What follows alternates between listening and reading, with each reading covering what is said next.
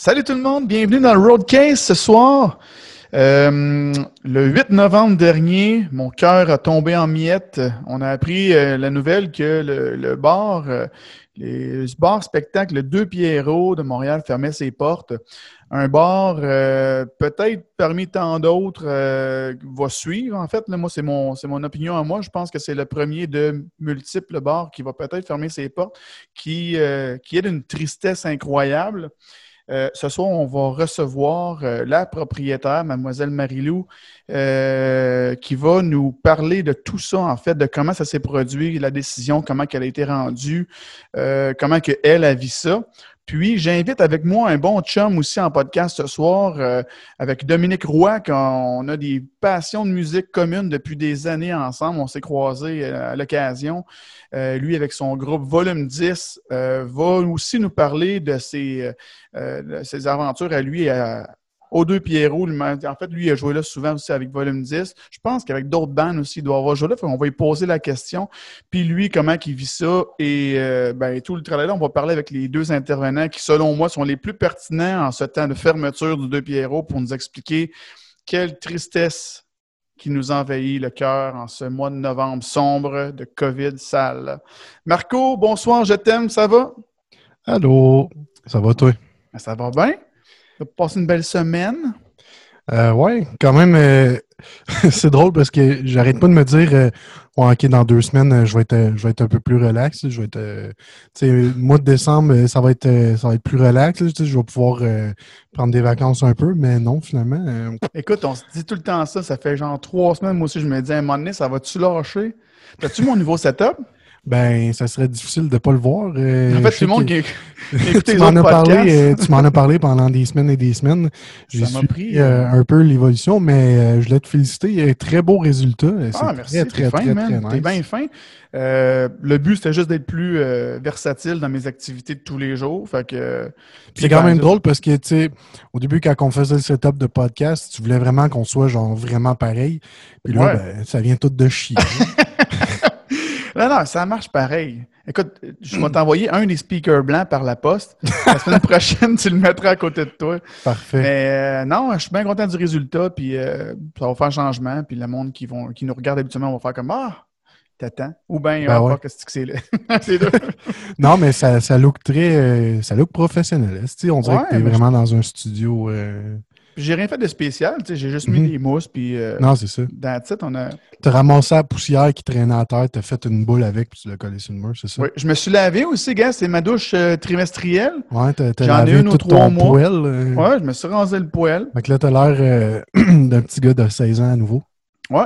Aujourd'hui, on est le... Quelle date qu'on est aujourd'hui, Marco, officiellement? J'ai pas perdu le temps. On est le 19 novembre. Ah oui, le 19 novembre. Moi, j'ai du boyband qui recommence tranquillement en décembre pour faire des répétitions, puis du rear show de mouvement, puis de la chorégraphie. Peux-tu redire ça, rear show? Rear show! Ceux qui me connaissent savent que je parle très bien anglais. Ouais. Mais non, c'est ça. Fait que la barbe, ça venait avec, puis le renouveau. Puis je pensais te séduire, mais au contraire, t'aimais mieux ma barbe, faut croire. Ouais, c'est ça. Moi, j'aime mieux le look grand-papa. Ah ouais, OK. Il va revenir. Il va revenir éventuellement. Hey, j'ai soif. Qu'est-ce que tu bois? Tu bois plus? Tu bois-tu? Ben, j'ai pas bu cette semaine, puis c'est bien correct. À un moment donné, un break, là. Ça fait du bien. Trouves-tu que je suis plus mince? Ou c'est juste la barbe que j'ai enlevée qui fait que... Ouais, ça se peut. Ouais, c'est ça, exact. Ouais, mais je bois plus, mais à soir, j'ai décidé... J'ai vu Étienne Boulay, il faisait de la pub pour ce produit-là cette semaine. Ouais. Puis ça avait de l'air bon. Fait que les breuvages atypiques, je suis allé me chercher ça tantôt, IGA. C'est des breuvages sans alcool. Ça, c'est le gin tonic, mais il y a comme plein de sortes. C'est l'eau en calories. C'est super. Il y a 0 calories quasiment. Là, c'est 60 calories par canette. Écoute, 2 push-ups, c'est terminé. Puis, c'est intéressant comme produit. Oui, produit de Saint-Hyacinthe en plus. Tu sais que dans les autres podcasts aussi, j'ai encouragé les produits de mon coin. Fait que les breuvages atypiques, je pense, c'est lesbreuvagesatypiques.com.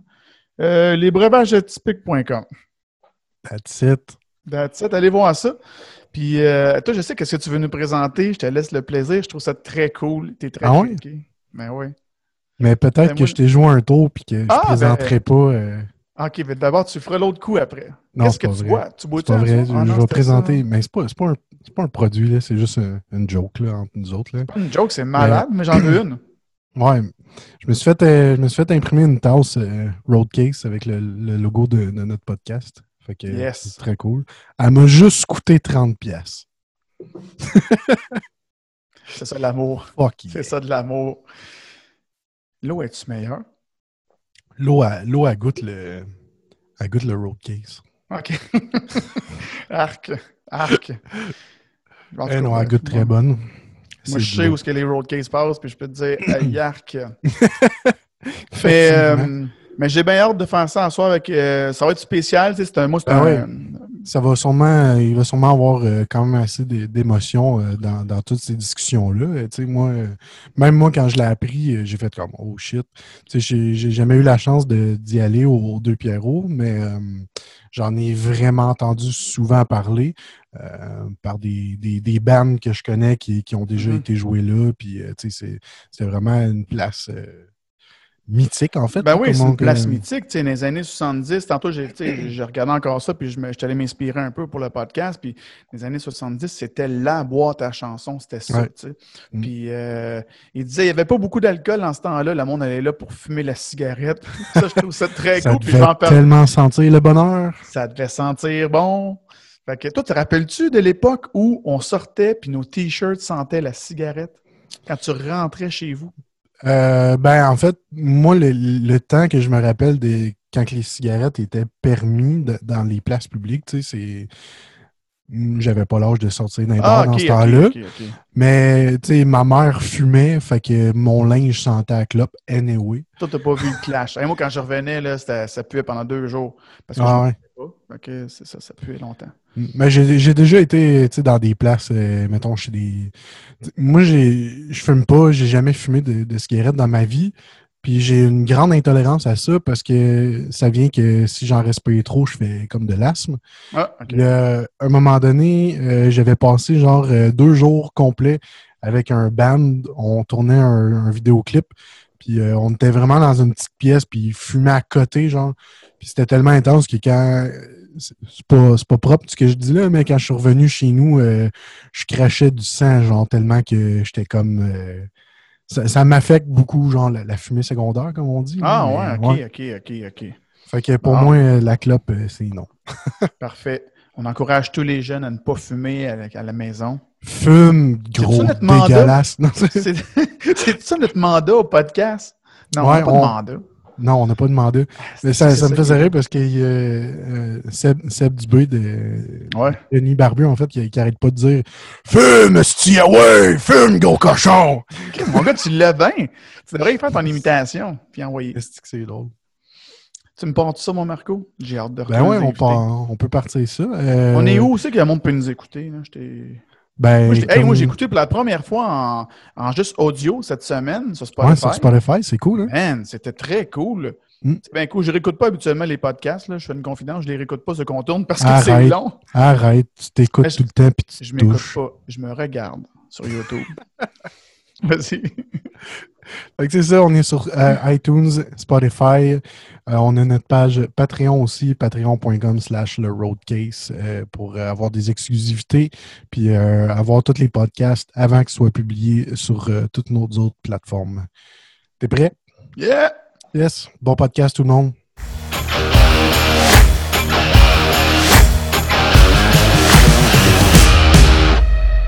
On est en compagnie de Dominique Roy et de Marilou Chacha.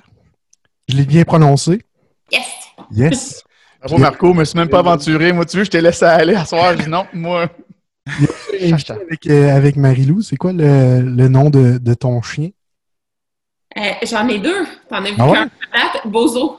C'est Bozo ici qui se promène, qui s'est sauvé de sa cage pour se promener. D'avoir accepté notre invitation. Oui, merci. Merci content de vous avoir ce soir.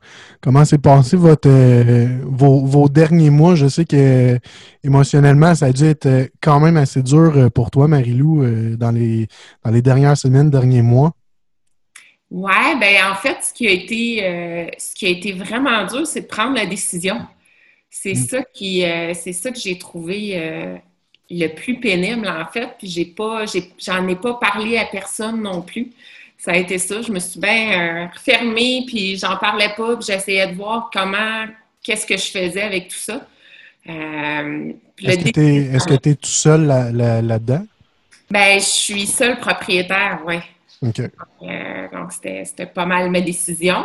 Mon père est propriétaire des bâtisses. Fait que c'est ça. Lui, il avait les décisions à prendre pour ses bâtisses, moi pour le commerce. Mais c'est ça. Quand j'ai réalisé qu'il n'y aurait pas de suite proche pour le Deux Pierrots comme je voulais le faire, je me suis dit, OK, c'est le temps de tirer la plug puis de voir. Puis ce qui était dur, c'est de dire, ben, je pourrais pas me relocaliser pour l'instant. Fait que ça a été mon premier gros coup cet été. Puis après ça, plus tard cet automne. Après ça, ce qui a été rough, ça a été de l'annoncer, parce que je voulais l'annoncer au staff, au chansonnier avant. Ça a été la grosse partie, là. Comment t'as fait ça? Par téléphone. Tu l'annonçais par téléphone, tu veux dire de voix, là? Ben, ça dépend. C'est sûr que pour le staff, on a un petit groupe Facebook, tout le monde ensemble. Okay. J'ai pu annoncer ça là. Les chansonniers, il y en a qu'on s'est écrit, il y en a que j'ai pris le téléphone, j'ai appelé. Il y avait d'anciens chansonniers aussi que je voulais pas qu'ils sachent par autre façon que par moi. J'en ai manqué quelques-uns, mais j'ai essayé d'appeler ceux qui me venaient en tête, là, que je voulais vraiment qu'ils sachent par moi. En même temps, comme ça, il n'y a pas mille façons de l'annoncer non plus. Là, tu sais, veux pas, non, mais puis en même temps, je pense qu'il y en a beaucoup qui le voyaient venir, même si c'était un choc. Mm-hmm. Il y en a beaucoup que... Puis j'en avais parlé un petit peu, les bâtisses. Ce qu'il faut dire, c'est que les bâtisses étaient à vendre. Fait que moi, je savais depuis un bout que, dans ma tête, mon projet, c'était de relocaliser le Deux Pierrots. Donc, j'avais averti le staff, les musiciens, qu'il était pour probablement se vendre, mais je savais pas à quel moment. C'est ça. Donc, il y en avait qui s'en doutaient que ça serait tiré à plat. Donc. OK. Ah ouais, il y avait déjà pris tout ça. Ouais, un peu. Ah ouais, OK. Dominique Roy, toi qui est... bonsoir. Allô, Dom! Salut! Ça va? Tu as un très beau micro, ça va très bien. Merci, moi. Content de te recevoir. On le disait tantôt d'entrée de jeu avant qu'on se plug. On se parle une fois de temps en temps, on se lâche un petit texte une fois de temps en temps, mais on se parle pas plus que ça parce que la vie fait que ça roule en tabarnouche. Tu as des enfants, toi aussi? Yep. D'ailleurs, on a une fille qui a le même nom. Oui? Oui. J'ai une Livia, moi aussi. Oh! Ouais. Elle a quel âge, la tienne? 7 ans. 7 ans. 7 ans et demi, tu veux. Wow! On est 7 ans et demi aussi. Janvier va avoir 8 ans. Ah ouais, Mathieu, on se tient, fait qu'on a un point en commun. Fait que voilà. Et voilà. On peut coucher ensemble. À cette heure, oui, puis on en a plusieurs. On vient du même bout, tu sais, aussi. Ouais, c'est ça. Élargi, là, quand même. Là. Bon. Moi, je l'appelle souvent le surroi. C'est exactement ça. Tu me dis que c'est bon, ça l'englobe pas mal. Tu es encore dans ce coin-là aussi. Toi qui as joué aux Deux Pierrots souvent avec tes projets ou Volume 10 en particulier, ou c'était quoi? Avec Volume 10 en particulier, oui. OK. As-tu déjà joué avec tes autres projets aussi que moi je connais plus ou… Pas aux Deux Pierrots. Pas aux Deux Pierrots, OK. Comment que toi Martin, tu l'as… Excuse-moi. Vas-y. Toi, t'as-tu déjà joué au… Non, j'ai jamais joué au Deux Pierrots, moi. Non. Okay.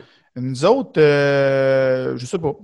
Je sais pas pourquoi. Avez-vous des… Il y a des bandes de compos qui jouaient… Non, moi, j'étais trop snob. Non, moi, je joue pas là. Non, ça me dit rien. L'affiche en arrière, ça n'a pas rapport. Elle traîne partout! Non! Ça a l'air que c'était dans les toilettes, ça tentait. Je pense pas ce morceau-là, hein? C'est un autre morceau que t'as ramené. Elle a un aura, elle se promène partout, il est là. J'ai des chums chansonniers, par exemple, qui ont joué là, des chums chansonniers pendant longtemps, tu sais. Puis c'est une institution, tu sais, depuis... mes parents connaissent ça, tu sais. Fait que ça fait... on disait tantôt, des années 70, c'était la boîte à chansons, là. C'était ça, tu sais.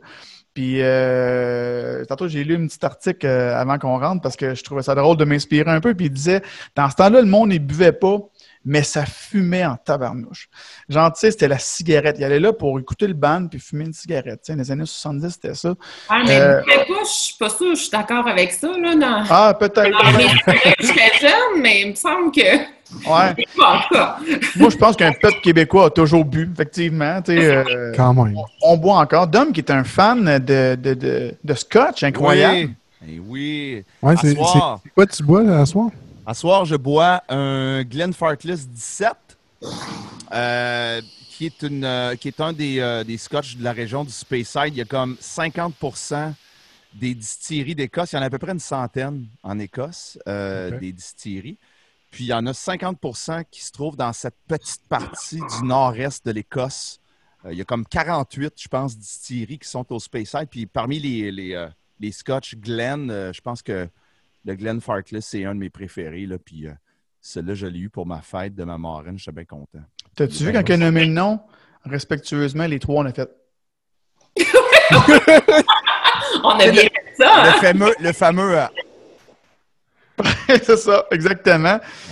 Puis moi, tantôt qui disais que j'étais trop snob, non, je pense que c'est toi finalement le plus snob d'entre nous. Ben là, pour la... Ben oui, puis j'ai mon petit verre Glencairn en plus. Ben ouais, ouais. La peine de le prendre. Mais tu sais, quand je tourne Deux Pierrots, on se faisait...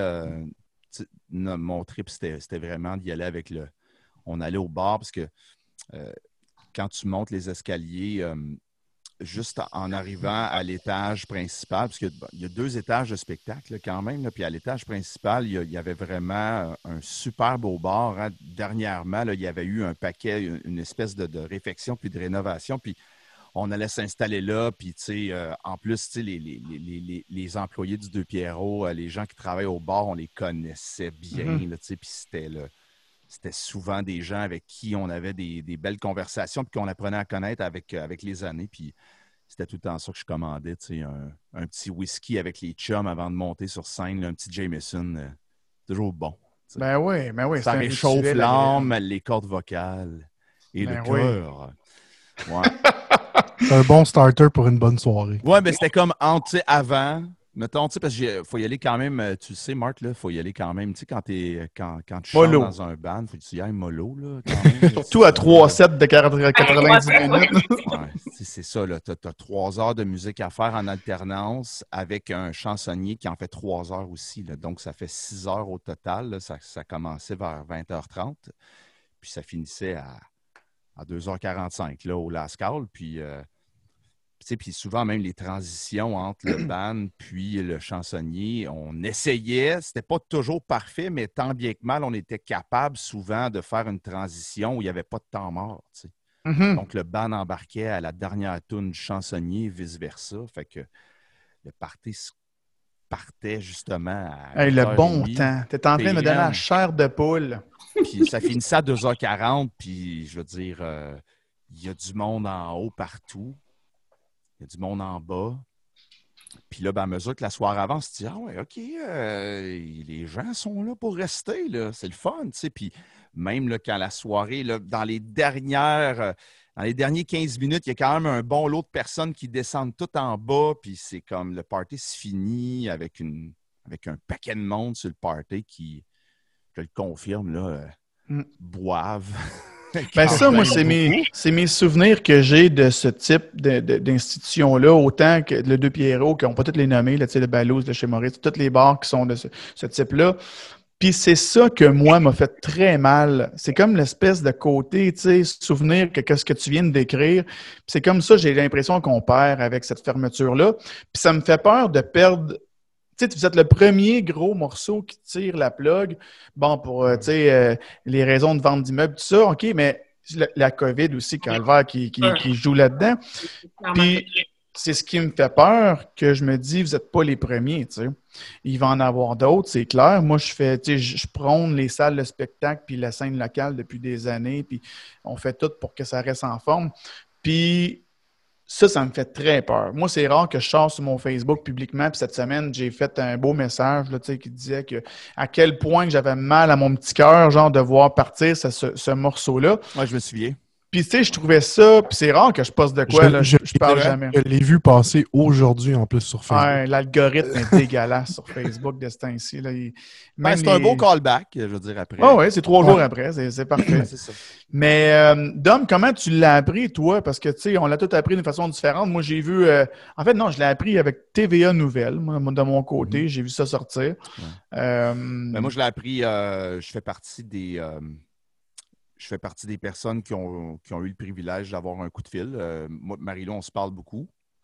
Ça fait 5 ans qu'on se connaît, puis on se parle régulièrement là, au téléphone. Puis même souvent, dans des périodes où, par exemple, ben là, oui, il y a eu la pandémie, là, ça c'est une chose, mais même avant la pandémie, dans les petits temps morts, supposons en 2 perfos de volume 10, Marilou m'écrivait toujours « Salut, comment tu vas? Qu'est-ce que tu fais de bon? Appelle-moi, puis on jasait, tu sais. » Fait que, non, Marilou m'a appelé. Marilou m'a appelé, je m'en allais, je revenais de dîner, je retournais au bureau, puis mon téléphone a sonné.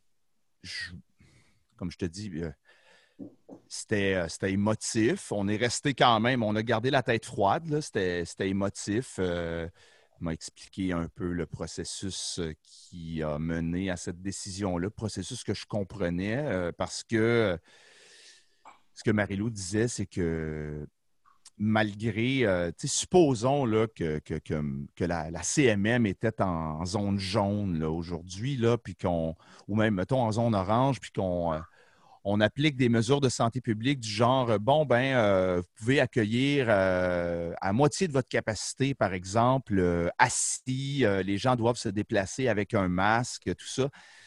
Malheureusement, c'est le Deux Pierrots, c'est une bâtisse festive. C'est une bâtisse qui accueille à peu près 700 personnes, des gros soirs. Pas très, très... ça serait bien difficile de pouvoir maintenir un certain niveau de festivité puis un certain niveau électrisant comme on a pu le connaître par le passé dans cette ambiance-là. T'sais. Donc, même s'il y avait cette opportunité-là qui finalement, on l'a vu, ne viendra pas à court terme, même moyen terme, au moins jusqu'au 11 janvier, je peux comprendre Marilou au-delà de tout ce qui est administratif, là, au-delà au niveau de comment ça va se passer, puis est-ce que ça va vraiment être fidèle, ne serait-ce qu'une parcelle de ce qu'on a pu connaître? Ça ne devait pas être facile de pouvoir se l'imaginer. Hein? Je ne me trompe pas en disant ça. Ah, c'est pas ça du tout, là, vraiment pas. Puis, nous autres, depuis le début, depuis 70 à peu près, les débuts des années 70, le slogan en Deux Pierrots, c'était « Viens lâcher ton fou ». Puis on l'a comme toujours gardé un petit peu, puis tout ça. Puis là, ben, non, on ne peut pas lâcher notre fou si on est assis avec nos masques. On ne peut pas danser. Les gars de sécurité vont venir te dire « Non, non, tu ne peux pas faire ça, tu ne peux pas faire ça. » Mais là, on est contre ce qu'on est habituellement. Je pense pas que c'est une bonne idée. Non, c'est ça. Ça a plus sa place à ce moment-là. T'sais. C'est sûr que quand tu vas là, ça a toujours été une boîte. On l'a dit, le terme, je l'ai vu partout revenir, c'était festif. Fait que non, ça a plus sa raison d'être à ce moment-là, effectivement. Ouais. T'es la fille à monsieur Ruel. C'est ça? Bon. Ouais. T'as-tu vécu dans cette bâtisse-là? Parce que tu as grandi à travers tout ça. Fait que, c'est quoi? C'est spécial? Moi, j'ai grandi là. J'ai vraiment grandi là. Puis, plus que mes enfants ont grandi là, parce que dans ce temps-là, tu vois, le Deux Pierrots, on a fêté là 46 ans. Moi, j'ai 47 ans. Fait que, c'est fou!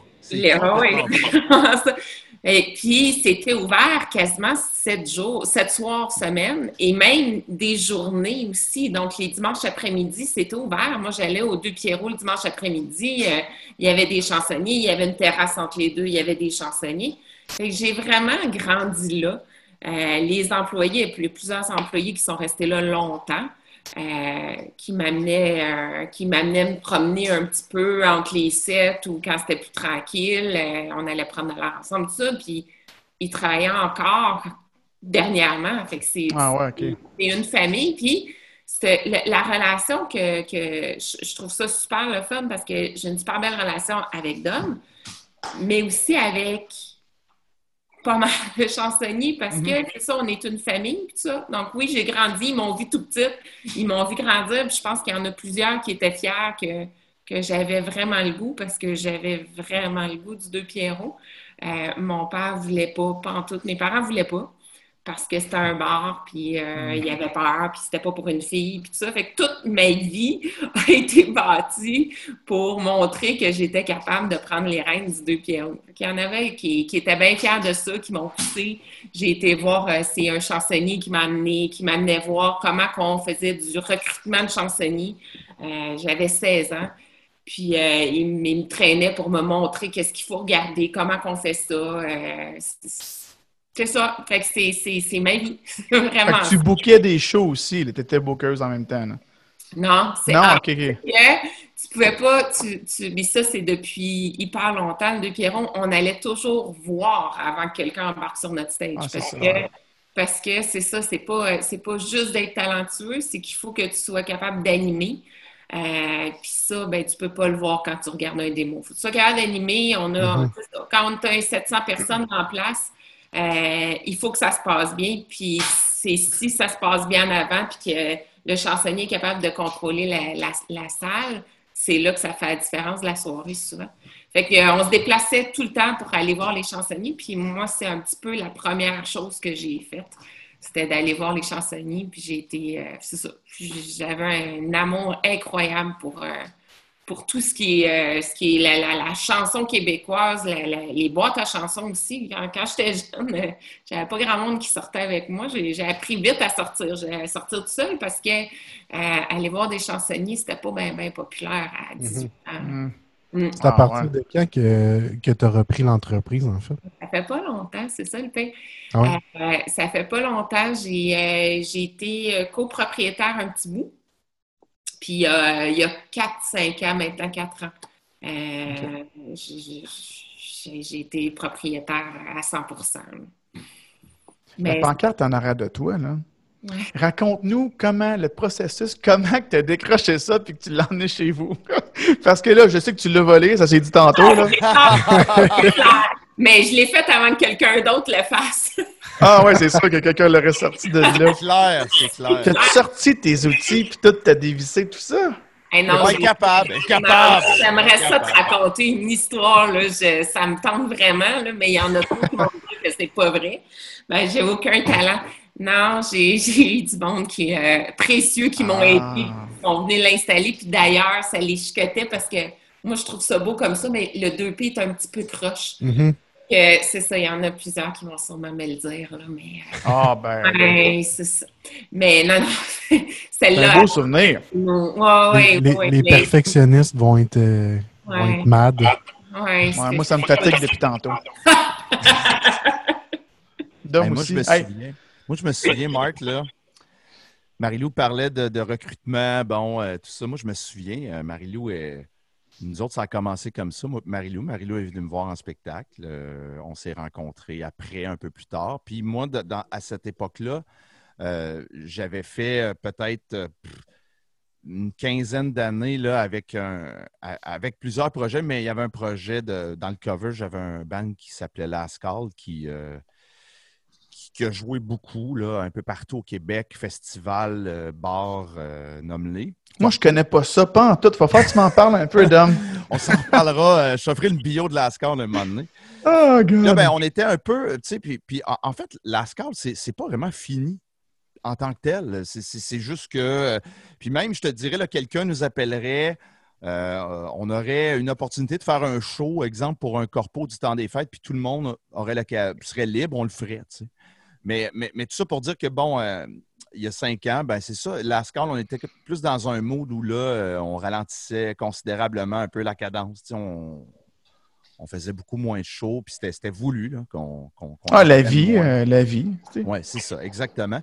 Mais il y avait quand même plusieurs chums que j'ai rencontrés au fil du temps, tu sais, en jouant un peu partout, des collègues musiciens, tout ça. Puis des fois, tu remplaces dans un band, il y en a un autre qui remplace dans ton band, tu crées des liens d'amitié. Puis là, on avait le goût, il y avait comme une fenêtre d'ouverte où j'avais l'opportunité de réunir Steve Nadeau, mon grand chum Francis Fugère, avec Louis Lalancette à la baisse, puis Olivier Goulet, que je ne connaissais pas à cette époque-là, là, qui est le deuxième guitariste et le back vocal principal de Volume 10.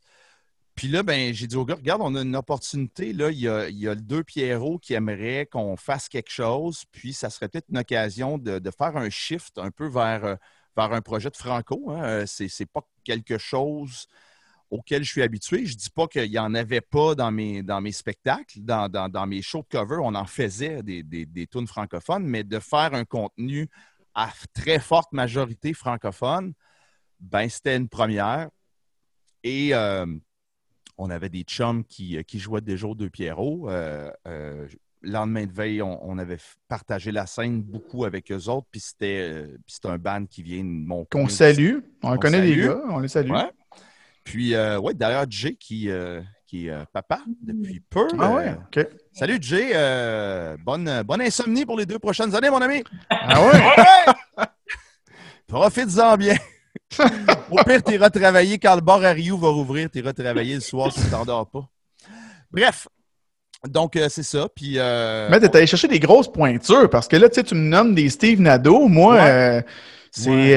Là, tu me réveilles des trucs dans ma tête que je me dis, calvaire, Steve, c'est un des meilleurs guitaristes que j'ai vu live dans ma face en cover. Le son, là, le son aussi. C'est un gars qui perfectionne chaque petit son. Puis d'ailleurs, c'est drôle qu'on en parle parce que c'est inévitable qu'on en parle parce qu'il est dans Volume 10. Puis tu sais, ça fait partie un peu du sujet. Mais demain au podcast, on tourne avec Vicky et Seb. C'est la fête à Vic aujourd'hui. Ah, pour vrai? Bonne fête, oui. Vicky! Ah, yes! Babette! Damn! C'est malade. C'est son patois. Babette! On a tourné un clip pour eux autres il n'y a pas longtemps. Moi et Marco, il n'y a pas longtemps. Oui, je l'ai vu. C'est leur corpo. C'est super cool. Ouais, c'est leur corpo. Fait 2 ans? Oui. À peu près. Le temps avec toi, Marco, il passe vite. Mais non, du bon monde. On dirait que c'était hier. C'est vrai. On les reçoit demain. Bref, c'est des amis nostalgiques à moi, tu sais. On va les appeler comme ça. Moi, quand je le jase, j'ai des beaux souvenirs qui me reviennent autant que quand tu me parles de Last Call. Moi, ça a été... si tu réveilles toute ma jeunesse encore une fois, on recule de combien d'années à peu près? La mienne aussi. Tu réveilles la mienne aussi, Marc. Il y a du monde des fois qui me dit « Ça fait combien de temps que tu fais de la musique, toi? » Puis là, quand tu dis « Assez longtemps », pour que quand on jouait là, dans un bar, on venait chez nous et on sentait cigarette en esti pendant 2 jours. Non, c'est fou. Fait que, ça fait Last Call. En fait, le band existe à peu près là, depuis le début des années 2000. Moi, je suis arrivé en 2006. Les gars avaient comme un peu slacké, étaient partis en Californie pendant 3-4 mois. Sont finalement revenus. Puis, je jouais chez Maurice ce soir-là avec un autre band de cover qui s'appelait Digital Crush, qui était plus hard rock. Mm-hmm. Puis, je suis sorti du stage. Claudia, qui travaillait au bar chez Maurice, m'a dit... Hey, les gars sont venus de Californie, tout ça. Je pense que Mathieu Roy, le chanteur, ça ne tente plus de chanter. Il me semble que je te verrais. Puis j'avais dit, je vais le faire. Tu sais. Puis finalement, écoute, elle me passe le téléphone. Sébastien est au téléphone. On s'est rencontrés. Puis depuis 2006 que je suis dans Last Call. Puis tu sais, depuis ce temps-là, tu sais, à la guitare, il y a eu Jérôme Gauthier, que tu connais. Ben oui. Mathieu Roy, qui est toujours là aussi. Pareil, même s'il n'est pas le chanteur principal, il a toujours continué à être là pareil pour faire des bacs vocales. Toujours le même drummer, Sébastien. Puis il y a eu Jérôme à guitare, puis Mathieu Ferland. Depuis, Mathieu Ferland est arrivé comme en 2008 à peu près, qui est un grand chum à moi qui est extraordinaire aussi, qui fait de la magie là, avec ça. La belle époque où les bars étaient pleins, puis que le monde avait hâte qu'on en parlait tantôt un peu, là, que le band embarque. Puis plusieurs années après, je suis retourné dans des bars. Ben, moi, je suis pas un sorteur. En fait, je l'étais avant, mais j'ai tellement joué dans plein de bars, plein de salles de spectacle qu'à un moment donné, je me suis tanné. Fait que quand j'avais un break la fin de semaine puis j'avais pas de show, je restais chez nous. Tu faisais bien. Ouais. Ben oui. Puis à un moment donné, je suis retourné, on va le nommer, je suis retourné chez Maurice, puis le monde avait hâte que le band débarque. Mm-hmm. Puis moi, j'ai connu l'espèce de transition. Puis je trouve ça capoté, tu sais. Avant, nous autres, là, tu sais, ça s'abuchait ses tables. Ouais. que le band embarque. Tu sais. Sais-tu quoi, Marthe? Sais-tu qu'est-ce qui fait le plus mal au cœur aussi avec la fermeture du 2P? C'est que jusqu'à la toute fin, c'était pas ça. Il n'y a pas eu ce virage-là. Deux Pierrots, là, jusqu'à tout dernièrement, là, les gens entendaient le band. Les gens l'attendaient. Les gens c'est ça. Appréciaient le band, appréciaient le chansonnier. Puis il y a un des anciens chansonniers qui est de ma région, qui s'appelle Mario Turbide, qui a bien décrit la situation. Il dit « Le public du Deux Pierrots, c'est un public généreux. Ils sont conquis, mais il faut que tu leur en donnes. » Tu sais, je veux dire, c'est comme, ils ont confiance en toi, mais tu sais, une confiance, ça se perd rapidement. Fait qu'il faut que tu travailles pour maintenir cette confiance-là. Fait que c'était ça, la vibe. C'est ça qui fait mal au cœur avec le 2P, c'est qu'il n'y avait pas... Il n'y a pas eu ce virage-là. Tu sais, oui, le Deux Pierrots, c'était pas ouvert cette soir-semaine en 2020. Là. Puis en 2019, mettons, le 2020, il ne s'est pas passé grand-chose. Mais en 2019... C'était ça, là, c'était les vendredis et les samedis. Là, les gens qui étaient là, c'était soit plein, très plein, par rapport à tout ce qui se passe autour. Là. Mais il n'y a jamais eu ça aux Deux Pierrots, Marilou, à moins que tu aies vu le contraire. Mais les gens, c'est sûr qu'il y a peut-être une différence avec certaines époques, mais jusqu'à la toute fin, les gens étaient complètement électrisés, donnaient une énergie incroyable. Tu sais, là, Marthe, l'espèce de sentiment là, que le courant passe entre le public puis le chanteur ou le band. Là, tu sais, là, ils t'en donnent, plus tu as d'énergie, plus tu leur en donnes. Mais ça, là, je l'avais encore aux Deux Pierrots en février 2020. OK. Fait qu'imagine. Fait que c'est ça qui fait... Ça fait mal au cœur aussi parce que c'est un Deux Pierrots qui... Tu sais, le Deux Pierrots n'a pas vécu ça, je pense. Cette espèce de morosité-là et d'apathie-là là, généralisée, je pense pas. Non, mais il faut toujours trouver des bons côtés dans les choses. Là. Des fois, on cherche longtemps, mais la bonne affaire, c'est que le Deux Pierrots n'est pas mort de sa belle mort, justement, comme ça a été le fun jusqu'à toute fin. Exact. Vraiment. Le dernier soir, les gens ont eu du fun là-bas, puis ça a encore été une belle soirée. Là, c'est quoi? J'ai vu sur votre page Facebook, je pense que vous voulez faire comme un live virtuel le 12 décembre, ça se peut-tu? Oui, bien, moi, c'est une de mes grandes peines. C'est ce qui me fait le plus de peine parce qu'on a vu plusieurs entreprises, boîtes à chansons, tomber tranquillement. Tu sais, les boîtes à chansons, on est tous une famille. C'est sûr, on est en compétition, mais on se check tout ça, mais il y a des belles, grosses boîtes à chansons qui ont fermé dans les dernières années. Puis je trouvais ça triste parce que des fois, les entreprises ferment trop raides sans avertir le monde, sans avertir. J'ai toujours dit, mais ça fait longtemps que je dis ça, vous allez tous venir brailler avec moi la dernière soirée, c'est sûr. Et là, ben, on peut pas le faire, cette dernière soirée-là. Ouais. Pas dans le Deux Pierrots. Fait qu'on s'est dit, OK, ce qu'on va faire, c'est qu'on va faire quelque chose de virtuel pour essayer qu'on soit un peu tout le monde ensemble aussi. Le but, c'est d'essayer de faire un Facebook Live, pas préenregistré, parce qu'on va pouvoir avoir les commentaires des gens, puis ça va être notre façon de voir les applaudissements, puis d'entendre les demandes spéciales, puis tout ça. Mais c'est différent comme concept. C'est pas tout à fait ce qu'on voulait, mais quand même, ça va être une réunion, puis ça va être une bonne façon de boucler la boucle. C'est le 12 décembre, puis pas beaucoup après, ben le Deux Pierrots, on remet les clés de toute façon. Fait que ça Qu'est-ce qu'il va y avoir dans ce live-là? Voulez-vous voir les perfos ou c'est juste que des perfos. Et, c'est sûr qu'on va jaser un peu, là, mais c'est pas le but. Nous autres, ce qu'on aime, ce qu'on est bon, c'est là-dedans. Fait que c'est toute cette gang-là, c'est plate parce qu'il a fallu, à cause de la COVID, à cause des consignes, puis je veux tellement que ça se fasse bien, puis je veux pas que le Deux Pierrots ait un mauvais nom jusqu'à la fin. Fait qu'on va on va respecter les consignes à la lettre. On fait ça dans un studio, c'est même pas au Deux Pierrots, okay. Pour être sûr qu'on soit... Tout est parfait. Les musiciens restent là. C'est Rafi qui va être la house band. Donc ça, c'est la partie triste aussi, c'est que les musiciens qui étaient aux Deux Pierrots, qui ont fait le stage du Deux Pierrots, ne pourront pas être là cette soirée-là. On doit juste prendre les chanteurs en question. La logistique, là. Logistique, ouais. C'est ça. L'autre chose, c'est qu'il ne peut pas avoir tous les chansonniers qui sont passés aux Deux Pierrots parce qu'on va faire un téléthon.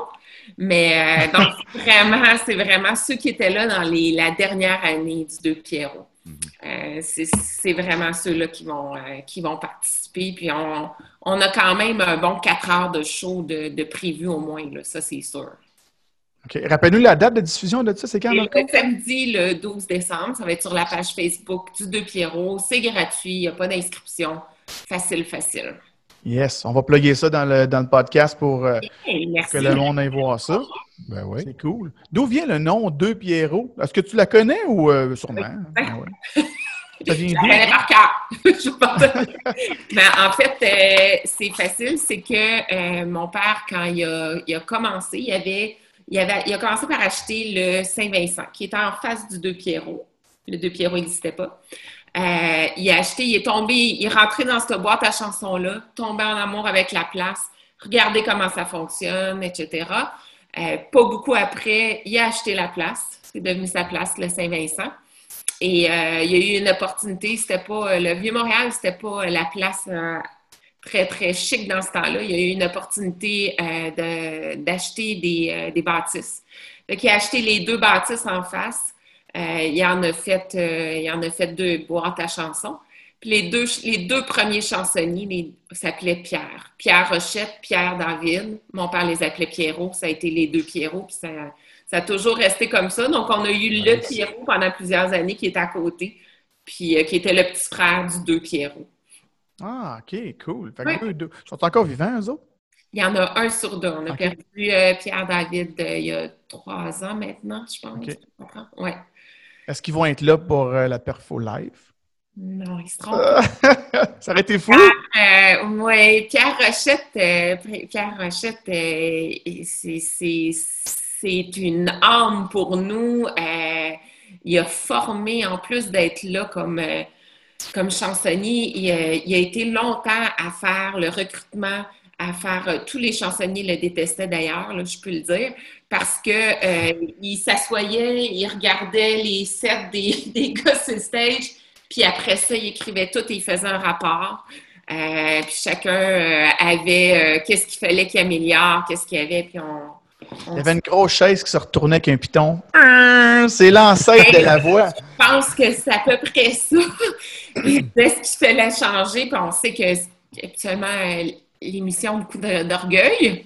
Fait que ça n'a pas toujours été facile à prendre. Sauf que maintenant, encore aujourd'hui, je vois des gens qui étaient là dans ce temps-là, qui sont sur stage, puis qui se souviennent, qui me disent « Ah, ben comme Pierre Rochette m'avait dit de faire » ou comme...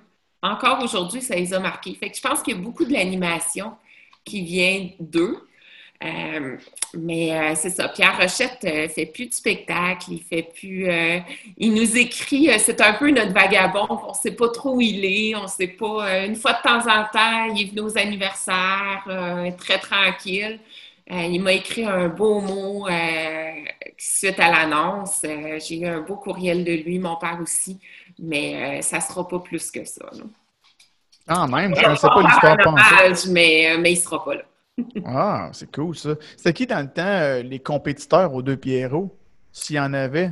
Non, on recule. Tu sais, moi, je connais la Boîte à Marius puis tout ça. C'était-tu là dans ce temps-là? Oui, c'est ça, hein? C'était là? Oui, bien, la Boîte à Marius. Mais la Boîte à Marius est venue après. Mais moi, j'ai une belle histoire à vous conter sur la Boîte à Marius parce que mon père connaissait le propriétaire et tout ça. Et je vous jure que c'est vrai. Le propriétaire de la Boîte à Marius, la première année, venait aux Deux Pierrots et distribuait ses cartes d'affaires de la Boîte à Marius, puis mon père le laissait faire sans problème. Wow.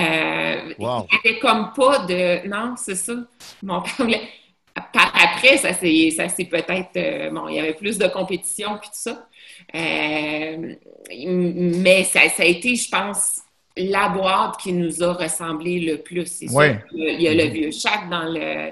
Mais qui était proche de nous, là, c'était vraiment ça. Il n'y en a pas beaucoup à Montréal, les boîtes à chansons. Boîte à chansons festive comme ça, non, effectivement, il n'y en a pas une tonne. Bon. Non. T'as-tu déjà été là aux Deux Pierrots, Marco? Tu nous disais non tantôt, hein? Non, j'avais pas eu la chance d'y aller. Je suis déjà passé devant à quelques reprises, mais c'est sûr, j'entendais vraiment beaucoup parler. Je connais un peu les boys de lendemain de veille, parce que j'ai déjà fait des entrevues avec eux et tout ça, mais non, ça, malheureusement, je suis jamais allé. Mais... La bière était-tu bonne? Marilou, la bière était-tu bonne? Dom, la bière était-tu bonne? Ouais, c'est pourquoi je demande ça à Marilou? Dom, la bière était-tu bonne? Oh, elle était froide, elle était bonne. As-tu du scotch? Jameson, okay. Beaucoup. Hein, il tenait du Jameson. Je pense qu'il y avait... il y avait du Jameson. Nous autres, on vendait... on n'était pas... on a été longtemps, mais encore, jusqu'à toute fin. C'est la batte, notre fournisseur, okay. Notre partenaire, tout ça. Nous autres, on n'a pas essayé. On a rentré... il y a quelques années, on a rentré un autre menu un petit peu plus chic, d'autres alcools un peu plus chic, mais on a été longtemps. Nous autres, on vend de la bière, puis on vend des shooters, puis on n'essayait pas de faire plus. On a rentré un menu québécois aussi. On voulait que... Mais c'est pas ça qu'on vendait, là, c'est sûr. Ouais, c'est un classique. Oui, la bière était bonne. Absolument, absolument. Puis la place était le fun, tu sais. Qu'est-ce que ça sent, Dom, quand tu rentres là? Décris-nous la senteur. Moi, j'étais un gars de senteur. Tous mes souvenirs viennent du nez. Je dirais que, écoute, c'est pas super original. Là. Écoute, ça sent le... C'est comme un mélange de plusieurs affaires. Là. Tu sais, c'est un mélange de chaleur humaine avec un peu de savon de mop. Puis de... Ça, c'est un classique. Le savon de mop dans toutes les salles, c'est un classique. De ça, là. C'est ça, c'est pour ça que je dis ça a l'air compliqué, là, mais c'est le classique des bars. Là, chaleur humaine, c'est de la sueur. La sueur puis le savon de mop. C'est la façon de bien le dire. Ouais. Ouais, c'est comme un mix. C'est zéro désagréable là, pour des musiciens. On est habitués. C'est comme on a un affect positif. Là. Ça veut dire c'est quelque chose qui entrait dans le Deux Pierrots vide au milieu de l'après-midi.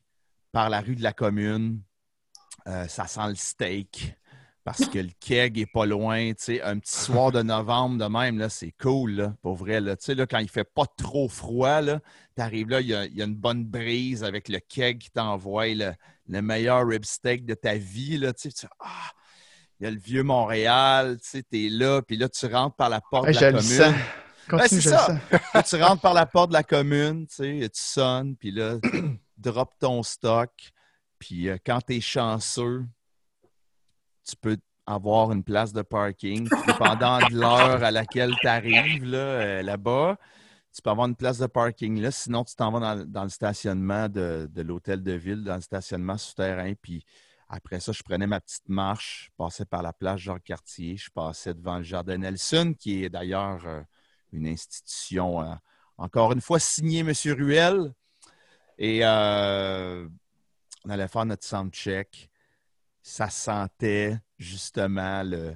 Et qu'il y a eu du party ici avec un peu de propre, un peu de...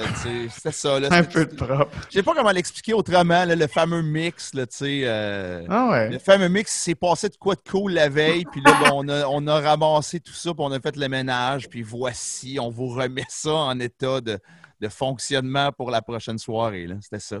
Jusqu'à tout dernièrement, c'était quoi la durée des bandes qui jouaient là? Ça ressemblait à quoi une soirée aux Deux Pierrots? 3 heures. Dans le fond, c'est très simple. Très simple. Là, nous autres, on arrivait. Soundcheck, bon, blablabla, bla, tout ça. Et quand le meeting du staff se faisait vers 10, 20h10 à peu près, jusqu'à 20h25, là, juste 5 minutes avant que les portes ouvrent. Puis à 20h30, là, à peu près, entre 20h30 et 20h45, là, le chansonnier embarque pour faire sa première heure. Par la suite, le band arrive pour son premier set et ainsi de suite en alternance jusqu'à 2h40, 45, où on avait le Last Call, puis après ça, le show se finissait. T'sais. Puis là, tu joues que du québécois. Non, c'est du cover en très grande majorité. En très grande majorité. Je te dirais que c'est d'à peu près une moyenne de 70% de Québécois. Okay. Je sais que pour ma part... Pour ma part à moi, on a tenté d'en faire plus à un certain moment. Vous avez été incroyable, vous autres. Ouais, à un moment donné, on était à 90%. Là. Okay. Francophone, plus de Québécois, mais tu sais, on allait aussi en France. Là, bon, on allait chercher les Stroma, les Jacques Dutronc, l'homme-né. Puis tu sais, c'était un peu ça aussi, la force de Volume 10. C'était un peu... je dirais qu'on était comme le Rage Against the Machine de la langue française. Pourquoi? Parce que, dans le fond, on faisait des reprises à notre façon, mais sans sampling, sans keys. Tu sais, c'était juste comme deux gits avec un drum and bass. Tu sais. Puis on essayait de recréer les ambiances, tu sais, qu'on peut avoir dans des chansons où on dit « Oh mon Dieu, ouais, c'est assez quelque chose là, ce qu'ils ont réussi à faire, mettons, avec telle ou telle version. Tu sais, on ne l'avait pas vu venir. Tu sais, on faisait ça avec du Céline Dion, par exemple, ou des tunes françaises, tu sais, justement, comme les Cactus de Jacques Dutronc, ou Papa Outé de Stroma. Là, tu sais, c'est ça. Ah ouais, OK, OK. Tu sais, je veux dire, assez pour que les gens sachent de quoi il s'agit, là, mais qu'il y ait OK, il y a une twist, le fun, tu sais, puis c'est plus dansant. Bon, c'était ça un peu notre créneau aussi. Avec les classiques, là, tu sais, il y a des classiques du Deux Pierrots. Marilou les connaît toutes par cœur. Là, tu sais, allez, joue. Tout ce qui est Cowboys fringants, les chats à hectare de ce monde, ben, puis même les nouveaux, là, les nouvelles tunes des Cowboys, tu sais, Femmes libérées, Cœur de loup, nomme-les. Là. Ça fonctionne à 5000 %. Je me rappelle aussi j'ai fait un podcast aussi avec Carl Millette, qui a chanté, quoi, 15 ans peut-être? Pas loin. Pas loin de 15 ans. De 12 ans à peu près, oui. Lui, il faisait tous les trucs, tu sais, genre de, justement, là, toutes les thématiques de cartoon, puis ça marchait au bout, là, tu sais. Ça n'avait aucun sens comment tout le monde le suivait là-dedans. Ça, Marilou disait, tu sais, oui, il fallait avoir des gens en forme, il fallait avoir des gens qui avaient une bonne voix, qui maîtrisaient leur instrument, mais qui avaient aussi une maîtrise de l'animation puis du contact avec la foule. Ça prenait... puis tu sais, c'était quelque chose, là.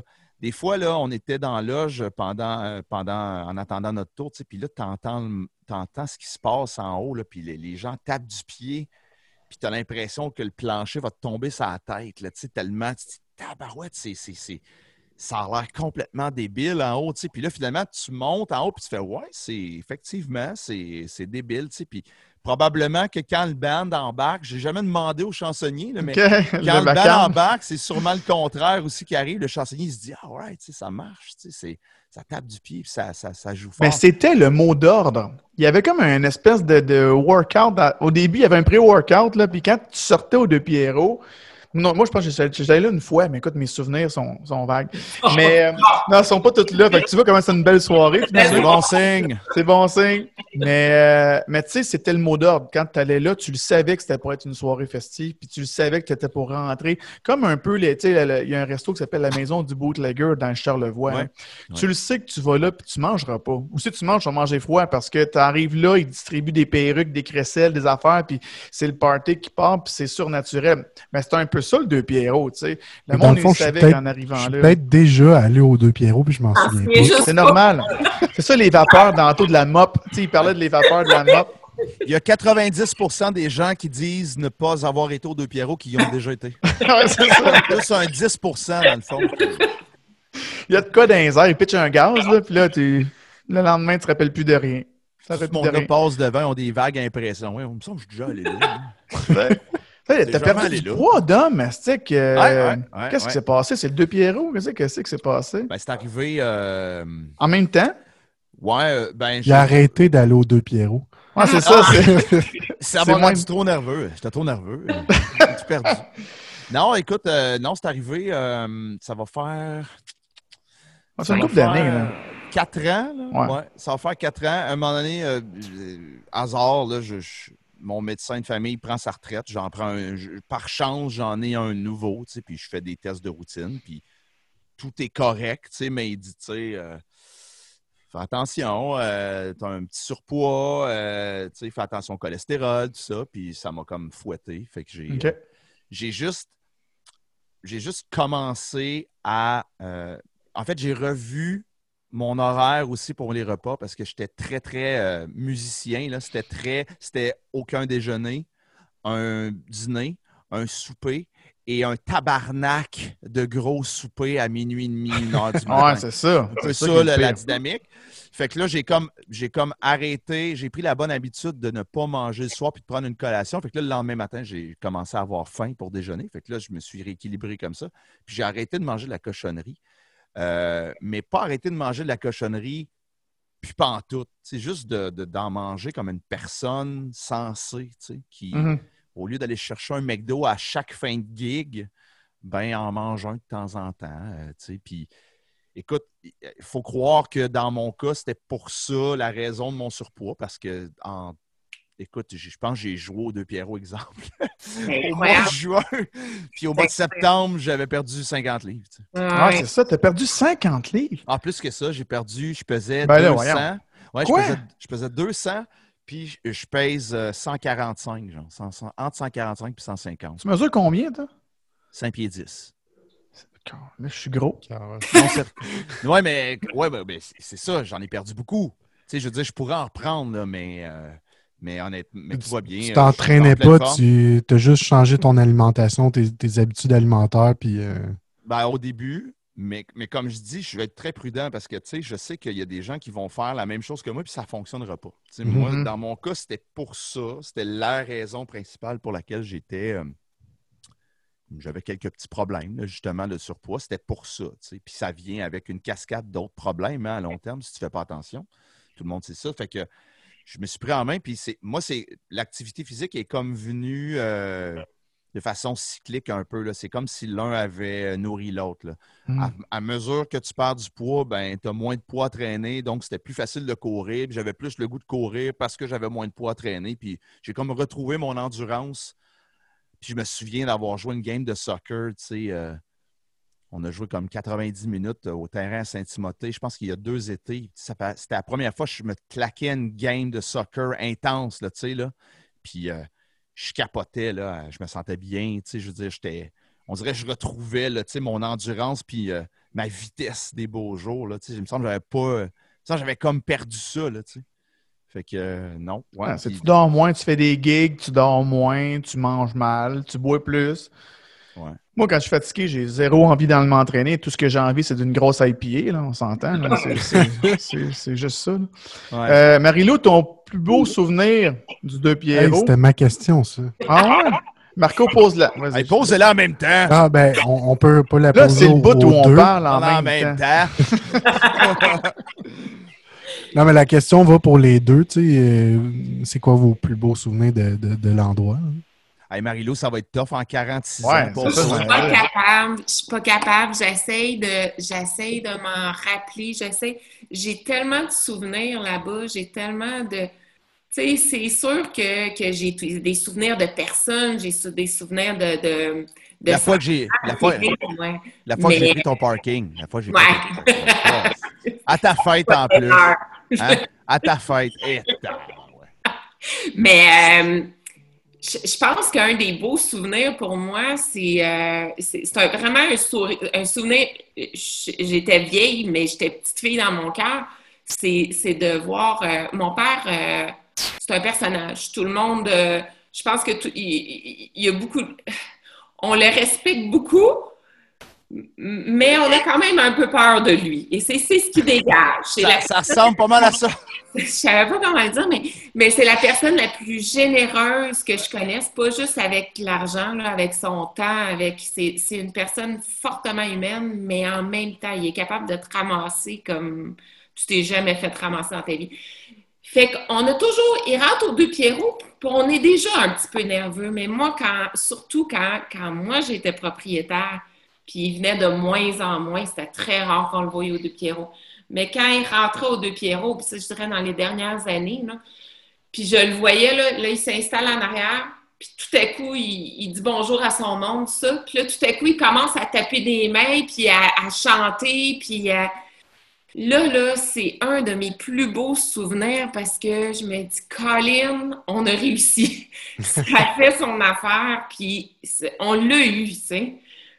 Fait que pour moi, ça, c'est en plus des millions de souvenirs que j'aime. Souvent, moi, mes soirées préférées et mes plus anxiogènes, c'était les soirées anniversaires. Parce qu'on va se le dire, C'était super pour les clients, mais nous autres, c'était rough en tabarnouche. On savait qu'il était pour avoir des chicanes, on savait que c'était qu'il était pas pour finir la soirée. Tu sais, c'est une soirée qui est très, très anxiogène, mais on se retrouve tout le monde ensemble. Toutes les chansonniers sont là. Toutes les bandes sont là. Les anciens employés, souvent, ils viennent nous voir. Fait que j'ai été chanceuse parce qu'on a eu... Bon, on n'a pas fait le 46 ans, mais on l'a fait virtuellement. Mais j'ai quand même eu ces 45 ans-là à avoir des beaux parties. Pour moi, c'est mieux que Noël. C'est incroyable de se retrouver comme ça, mais en même temps, tellement stressant. Ah ouais, t'as-tu vécu ça, ces parties-là, Dom, avec eux autres? Ou? Ah ouais? Ben oui, j'en ai vécu 4. Ben en fait, 5, okay. Parce que j'ai été invité à un avant même que je sois officiellement dans le line-up. J'ai participé. Marilou m'avait gentiment invité à l'anniversaire de Pierrot avant que je commence, avant que je monte sur les planches. Fait que, ouais, je l'ai fait 5 fois, c'était écœurant. Hein, c'est complètement fou. Imagine, tu as comme toutes les bandes. On est 6 bandes à peu près. 6, 7, 8 chansonniers, là, mettons, grosso modo. Là. Puis, il y a une loge au sous-sol. Non, toute la gang. C'est un gros jam calculé. Parce que ça là, les musiciens qui nous écoutent le savent, mais les gens qui sont pas musiciens, qui nous écoutent, ça ne savent peut-être pas ça, mais planifier une soirée, un jam night, il y a comme un équilibre à avoir. Tu ne peux pas complètement improviser ta soirée. C'est impossible. C'est impossible. Il va y avoir des temps morts, il va y avoir des flops, ça va... Il va y avoir trop d'inégalités, là, tu sais. Mais non plus, tu ne veux pas quelque chose de trop télégraphié, de trop préparé à l'avance. Fait que le 46e. L'anniversaire du Deux Pierrots, c'était ça. C'était un jam night entre tous les bands et les chansonniers, mais il y avait une planification quand même minimale. Tu sais, qui va faire quoi au minimum? Toi, tu pourrais venir faire une toune avec moi, on va faire ça, on va faire ça. Fait que c'était encore le même pacing. C'était un 6 heures de show non-stop. Mais là, puis on y allait par thématique aussi. Il y a des années, on faisait des thématiques. Des thématiques sur un certain bloc de chansons. Écoute, c'était... non, c'était vraiment le fun. C'était vraiment le fun. Puis honnêtement, moi, ceux auxquels j'ai participé, ça s'est toujours bien passé. Oui, c'est anxiogène. Puis, tu sais, on reçoit du monde. On dirait que c'est encore plus... Tu sais, c'est comme festif turbo, là.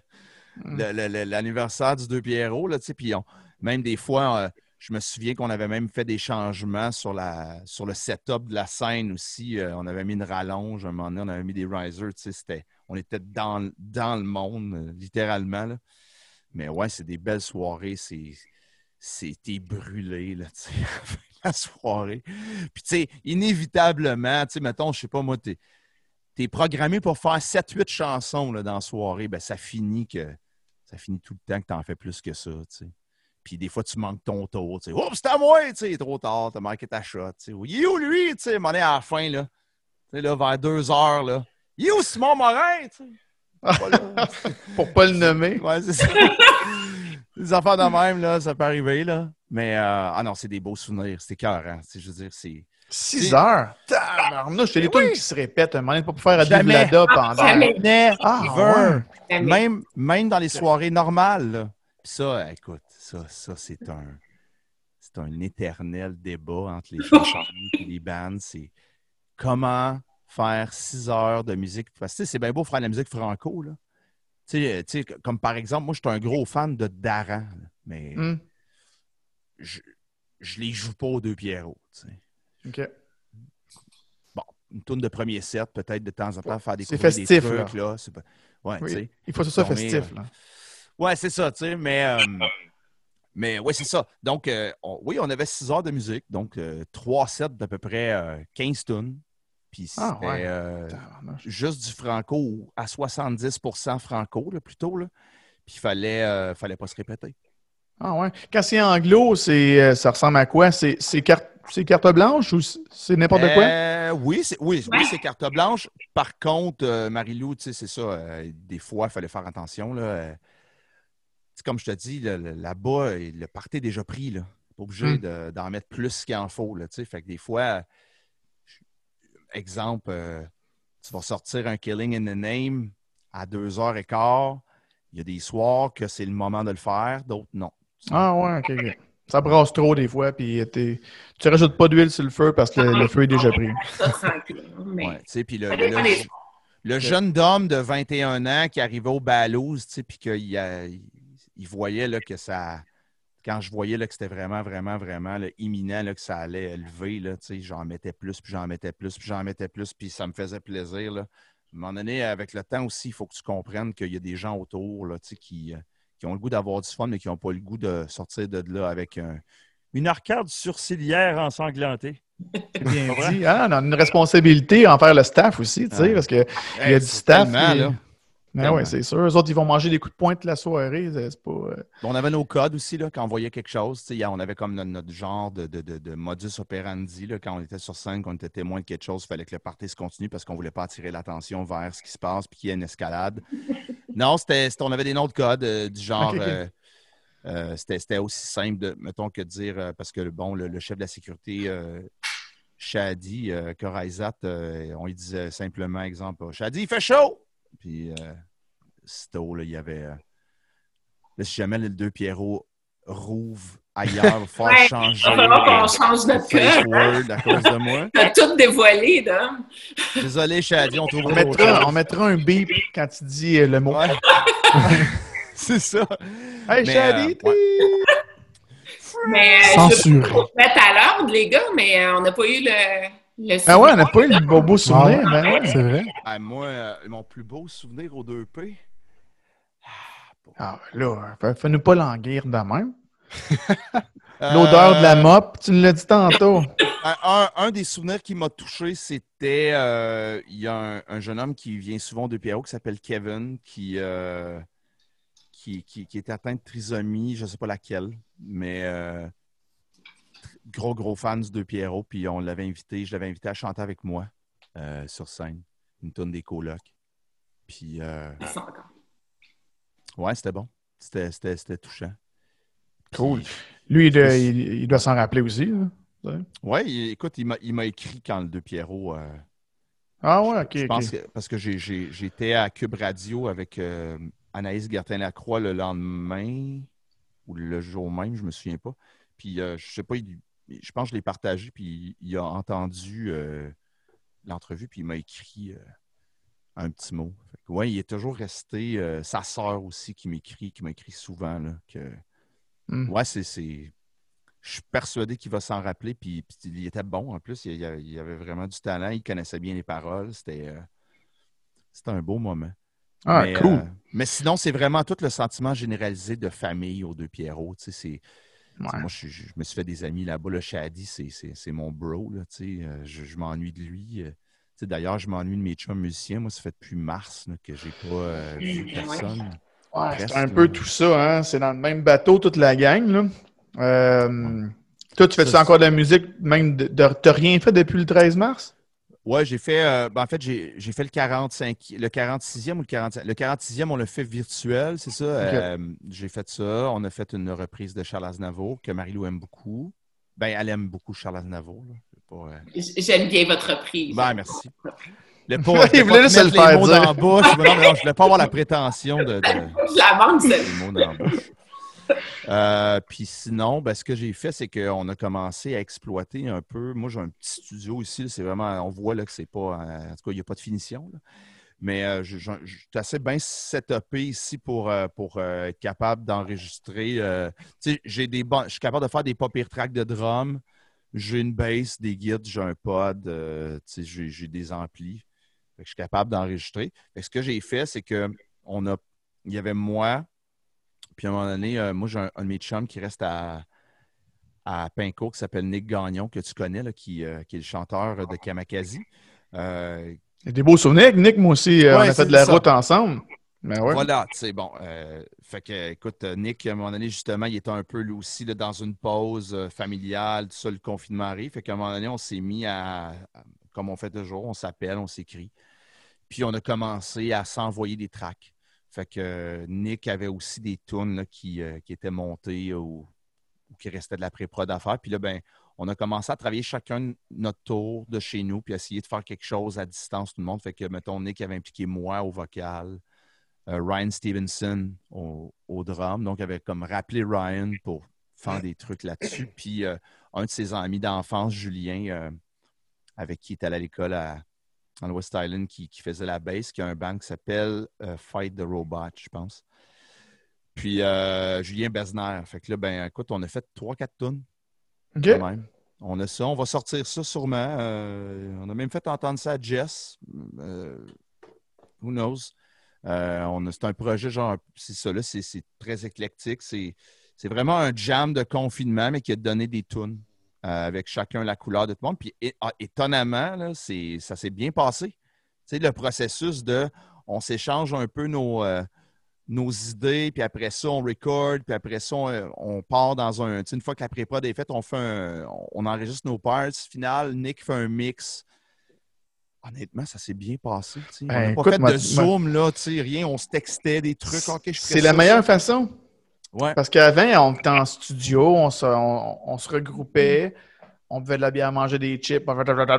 Ça faisait ça de même, puis on perdait beaucoup plus de temps quand on travaille comme ça. Moi, je trouve que ça travaille bien. Moi aussi, je fais une couple de trucs, puis je trouve que c'est plus cool de travailler de même, c'est plus efficace.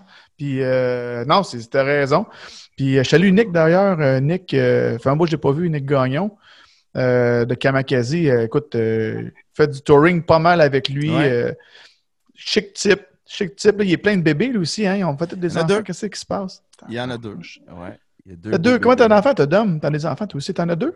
Moi, j'ai deux filles. J'ai une fille de 7 ans qui s'appelle Livia, comme toi. Très beau nom. Beau choix. Puis j'ai une grande fille qui a 12 ans depuis hier, qui s'appelle Raphaël. Ah ouais, t'as une fille de plus vieille. OK, je savais pas que t'avais... Quand elle avait 12 ans, t'as 12 ans, oui. 6e année du primaire. C'est extraordinaire. Je vous raise de 1. Moi, je suis rendu à 3. Wow! Ma dernière a 1 mois et 1 semaine. Fait que... bonne insomnie à ton tour pour 2 ans. Merci.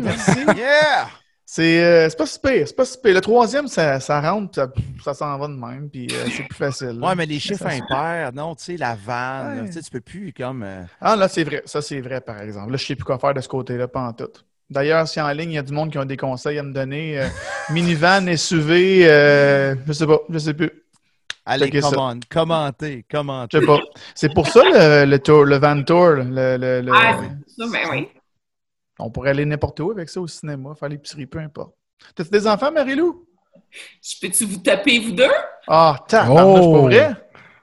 Oui, mais non, nous, on est une famille reconstituée. OK, grave. Ça compte. On a 3, on a 5 à 2. Wow. Ouais. Fait que j'ai un 7 places. T'as un 7 places? Qu'est-ce que tu utilises? J'ai un Sorento, Kia Sorento. OK. Moi, j'ai des grands-enfants, c'est rendu des ados. C'est épouvantable. Mais ça s'est rendu. Ils ont les jambes rendues là dans le Sorento. Ça ne fit pas pantoute.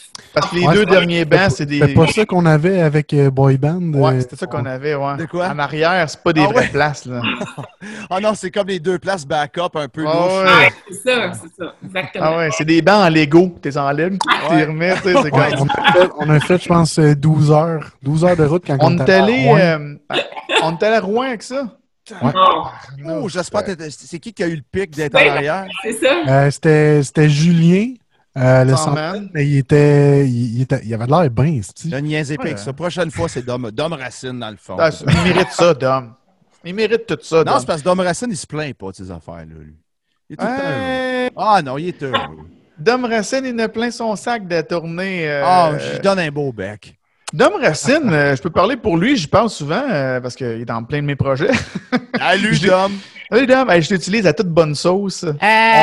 C'est bon.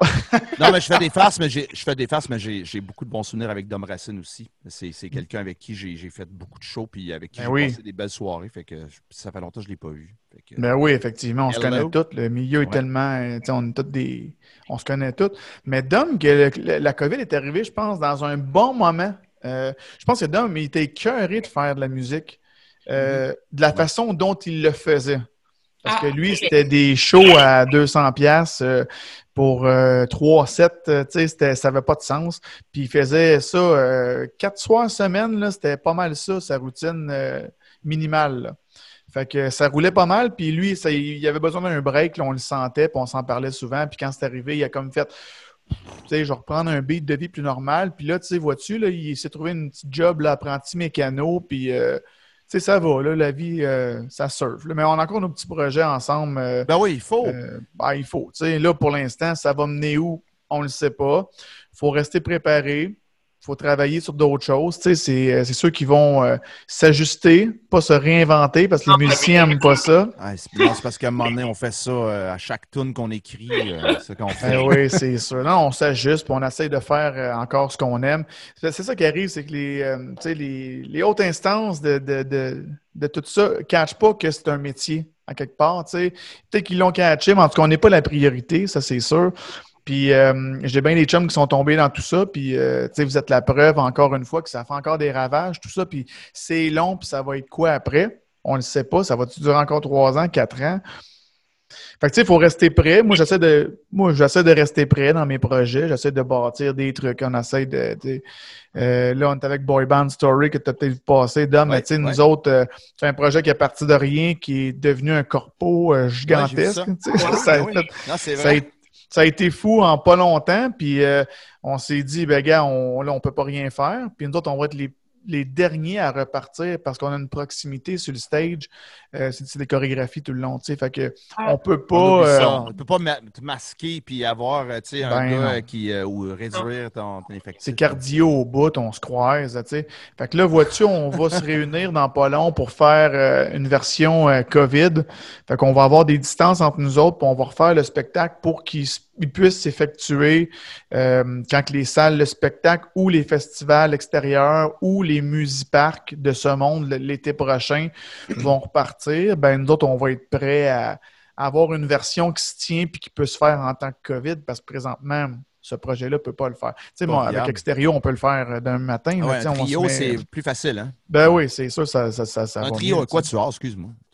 Ben, c'est pas grave. T'aurais pu éliminer qui tu veux. Qui tu veux éliminer, là? On est 4. Tu élimines.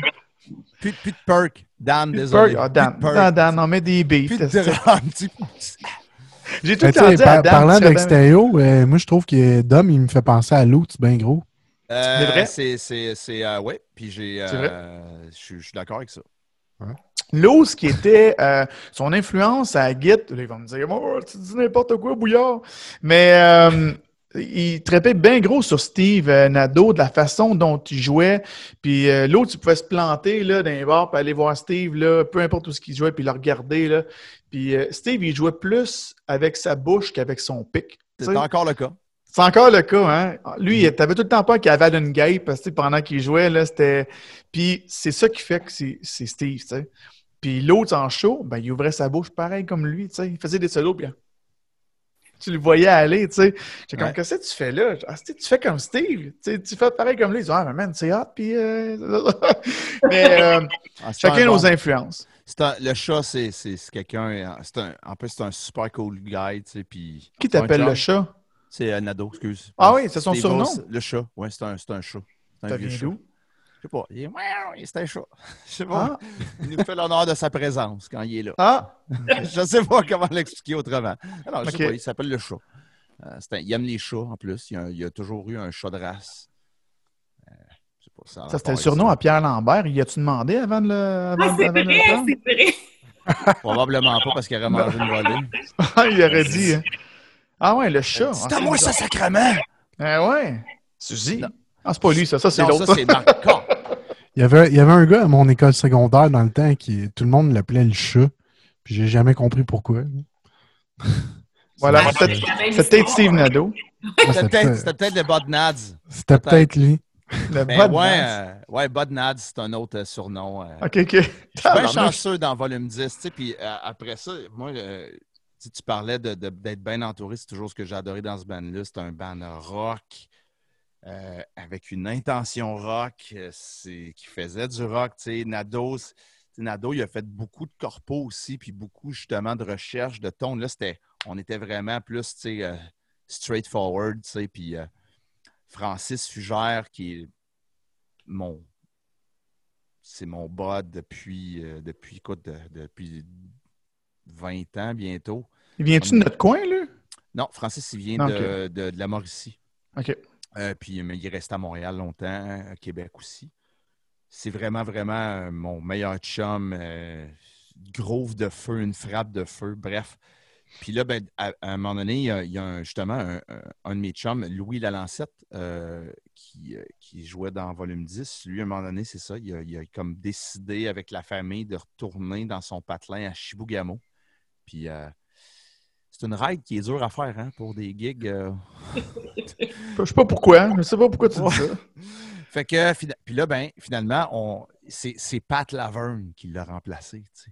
C'est Pat Laverne. C'est comme, wow, tu sais, Pat Laverne, ça vient jouer dans mon band, tu sais. Hein, Marco? Pat? Hein? J'adore ça! Pat Laverne, Marco! J'étais comme, y a-tu un inside que j'ai manqué? Non, je voulais juste savoir si tu connaissais Pat. Ah, ben oui, je le connais, Pat. Pat Laverne qui est à la basse, mesdames et messieurs. Mais vous êtes tous des pros. Tu sais, moi, la première fois que j'ai vu sortir ce projet-là, j'ai fait comme tabarnouche, que c'est ça. C'est comme tout, tu sais, d'une brochette de plein de bandes que, genre, c'est tous des professionnels. Là. Puis, c'était fort, hein, Marilou, c'était fort. Incroyable, pour vrai. C'était très fort. Comment ça se passe, là? Ah, c'était fort aussi. Ah, c'était fort, c'est ça. Okay. C'est ça que je voulais dire. C'était fort au niveau des décisions. Ah, mais c'était fort dans tous les sens. Pourquoi? Ouais. Toi, tu joues pas fort, puis Steve, il joue pas fort. Vous n'êtes pas habitué de jouer fort? Ah non, on n'est pas des gars qui jouent fort. Ben non. Comment ça se passe, une entrevue? Ben, une entrevue. Une audition, mettons, quand tu vas rencontrer. T'es déjà rencontré où la première fois avec Volume 10 pour les écouter? C'est toi qui as fait ça? Non, parce que on a fait ça différemment. J'ai été voir Last Call, Chez Maurice, rencontrer Dom. Dom, mais je peux-tu te lancer des fleurs un peu? Non, oui. C'est une personne qui écoute tellement. C'est incroyable comment il saisit ce qu'on dit, il saisit ce qu'on veut sans même qu'on ait besoin de le dire. Il a compris vers où je voulais m'en aller un petit peu. J'y parlais à lui directement. C'était vraiment... Je voyais Dom aux deux pieds. Mm-hmm. Je le voyais dans un projet un petit peu différent. Puis je pensais pas que ça amènerait à Volume 10. Fait que Dom, il a vraiment monté Volume 10 pour le Deux Pierrots. Fait que ça n'a pas été... Il n'y a pas eu de... Volume 10, c'était aux Deux Pierrots pour la première fois quand je les ai vus. Mais c'est ça. J'avais choisi Dom il y a longtemps. Allez, Dom. Allez. Comme je te dis, ça fait longtemps qu'on se connaît, là, puis on a toujours eu cette relation de confiance-là. Puis je sais qu'elle est comme ça avec tout son monde. Fait que, tu sais, c'est...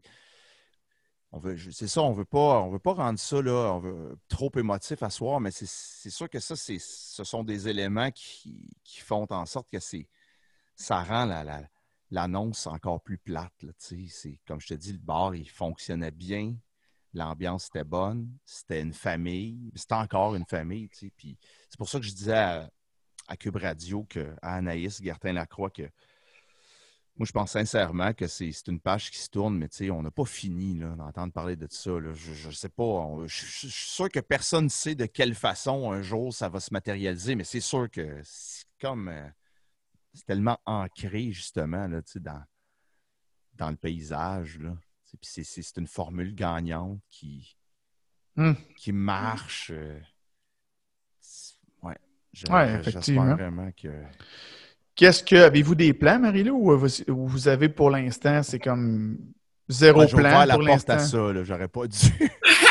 non, mais tu sais, j'imagine.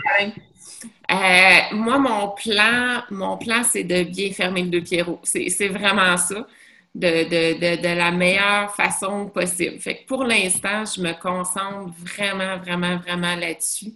Mais oui, il y a plein de plans. Il y en a plein. C'est sûr que le Deux Pierrots va survivre d'une façon ou d'une autre. Je ne sais pas comment, parce que c'est sûr, on n'a pas fini la pandémie, comme tu disais tantôt. Fait que qu'est-ce que ça va être exactement, je le sais pas, mais déjà, sans vouloir y penser, il y en a déjà plein de projets qui vont se concrétiser rapidement, qui vont faire que je veux pas que la vibe a été trop grosse, je m'attendais pas à ça. Après cette annonce-là, que je me dis qu'il faut qu'on continue. Ouais. Puis, c'était quand même... j'ai regardé, t'as genre 8500 commentaires sur le post. T'es as-tu toutes lues au complet? Oui. Ouais, j'avoue, dimanche soir, moi, quand j'ai fait l'annonce, je pensais pas que c'était pour être si gros que ça. Mais je me suis mis, écoute, moi, mon chum musicien ici, et Deux Pierrots aussi, on a braillé toute notre soirée ou à peu près, puis je me suis couchée, puis j'ai commencé à lire, puis à répondre aux commentaires, mais les commentaires, il y en a eu beaucoup, mais les messages privés que j'avais, puis que Serge avait, puis qu'on avait aux Deux Pierrots, qu'on avait sur Instagram, même... celle qui gère les médias sociaux, on s'est divisé la tâche. Moi, j'ai pris Facebook parce qu'on a été là, débordés. Vraiment, là, ça a été incroyable. Fait que c'est sûr que suite à ça, ça me dit qu'il y a encore de la place pour quelque chose du Deux Pierrots. Clairement. C'est sûr. C'est comme le premier... 2.0. Ouais. C'est comme le premier bar-spectacle qui s'envolait. Puis on dirait que c'est ça qui a fait mal. Puis c'était comme la surprise. Puis on s'attendait à ce qu'il y en ait dans les prochains temps qui tirent la plug parce qu'on la connaît, la réalité. Ah, c'est sûr qu'il va y en avoir là l'affaire. Ben, je pense que le Deux Pierrots, c'est un petit peu comme... tu sais, c'est la grosse place qui ferme, fait que ça fait peur à tous les autres. Qu'est-ce qui va nous arriver à nous? Mm-hmm. Mais je pense que c'est peurant ce qui s'en vient parce que on a des subventions, on a dans le débat, c'est est-ce qu'on est assez ou pas, mais on a des subventions, il y a des subventions pour les salaires, tout ça. Après ça, quand les gens pourront plus bénéficier de ça ou quand ça va réouvrir, est-ce qu'on va pouvoir réouvrir de bonne façon? Je dis « on », mais je ne m'inclus pas. Mm-hmm. Mais est-ce que les bars vont pouvoir, les restos vont pouvoir ouvrir vraiment après? Je suis pas sûre. Là, pendant que tout le monde est fermé, mais il faut profiter de ce qu'on peut. Quand ça va réouvrir, je suis pas sûre qu'il va en avoir tant que ça qu'ils vont pouvoir bien réouvrir. Mm-hmm. Ouais. À Montréal, mais tu sais, c'est comme tu dis, c'est le plus gros, à mon avis, à moi, tu sais, qui tire la blog.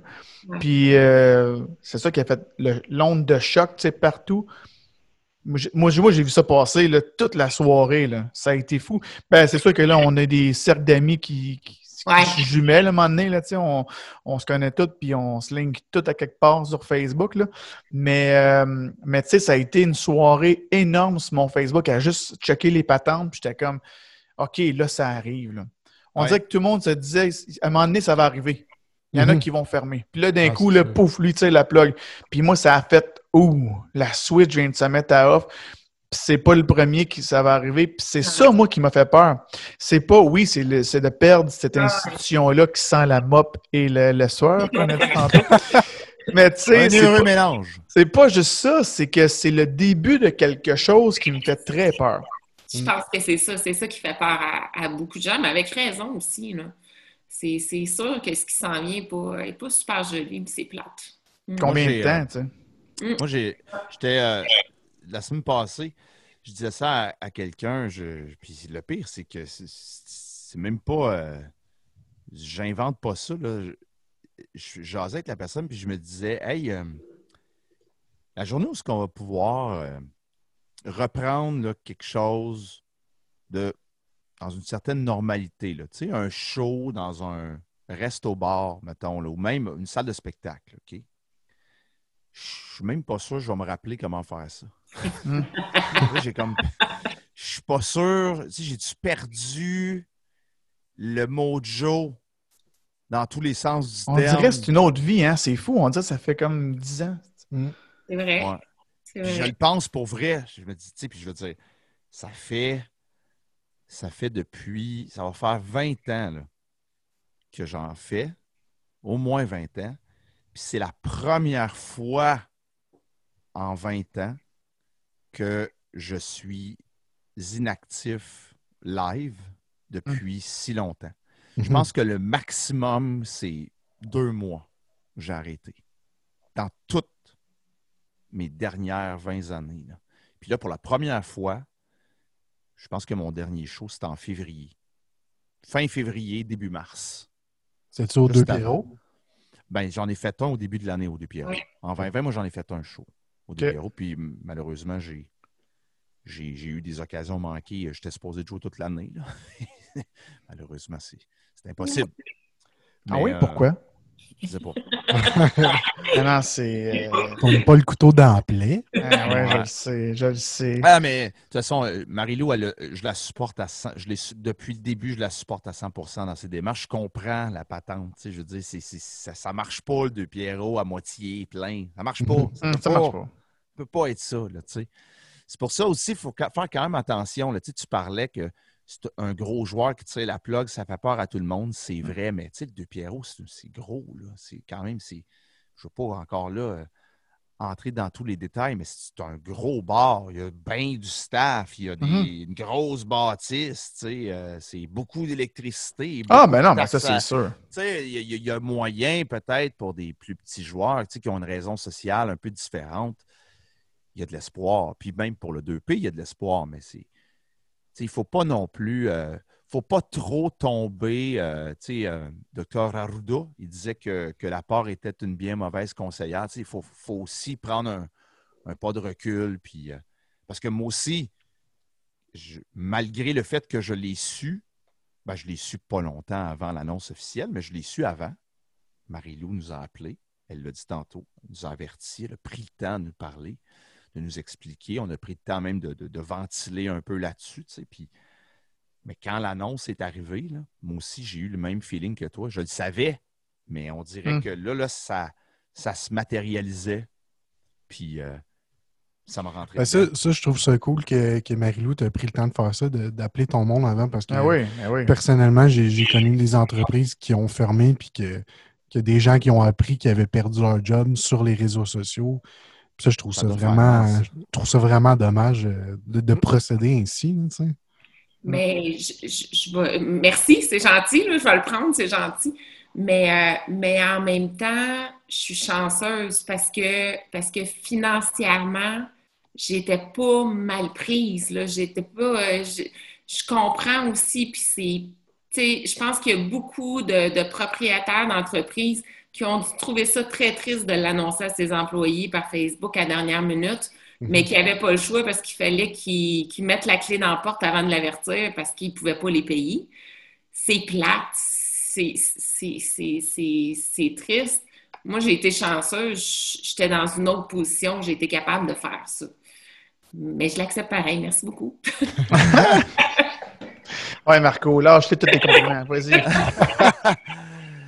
Ben, je te dis, on peut en parler pendant des heures du 2P. C'est vraiment... c'est une ben écoute, encore une fois, hein, c'est sûr que là, le podcast, on le fait par Zoom, mais du moment qu'on pourra peut-être se rassembler, peut-être que ce serait le fun aussi de vous réinviter puis avoir aussi plus de monde qui ont joué au 2P aussi, d'avoir plus d'anecdotes. Ça pourrait être le fun aussi. Ben oui, c'est clair. On pourrait même avoir le gars qui passait la mop. Ouais. Qui fait que ça sentait, tu sais. J'ai resté stické là-dessus. J'ai resté figé sur ce moment-là de son histoire à Dom. Tu l'as comme ramené comme 4-5 fois dans le podcast. Je le sais exactement qu'est-ce qu'il veut dire. Je le sens. Je ne peux pas le décrire. Je rentrais au DAG, ça sentait même affaire. Ça sent tout ça partout. Québec. Ah, il y a toute une place que ça sent ça. Ils ont chacun leur spécificité là, quand même. Là, mais il y en a qui utilisent l'isol. Oui, c'est ça. D'autres, c'est l'eau de Javel. Ça dépend de désinfectant. Mais l'eau de Javel, ouais, j'ai connu ça aussi. Il y a des places qui utilisent une affaire pas trop claire. Ouais, c'est. Ça sent fort, t'étouffes, mais tu sais pas c'est quoi. Les poumons t'arrachent. Voyons! Tu vas faire mon show. Hey, mais ça me fait penser à quelque chose parce qu'on parlait tantôt de. Ben, puis tu parles de ta mop, mais. Tu sais, j'ai fait un. Vas-tu faire un lien sur la mop? Oui, ça. Mais je parlais de ma famille quand j'ai grandi là, puis tout ça, mais jusqu'à tout récemment, la personne justement qui était qui était à la maintenance aux Deux Pierrots, ça a été la même personne, José Almeida, qui était là, qui arrivait fraîchement du Portugal quand il a commencé à travailler tout jeune pour mon père. Et puis, il a pris sa retraite avant la COVID, il y a quelques mois. Wow. Mais j'ai travaillé et puis j'ai grandi avec José. Fait que c'est lui qui a passé cette mop-là toute ma vie. Tu vois, c'est grâce à lui, c'est tous les souvenirs sont revenus à surface à soir. Exactement. Ah, ben on le salue. Parfait. On le salue. Ben qu'il nous écoute. On va le taguer. Puis il va nous écouter. Marilou, elle n'aime pas ça.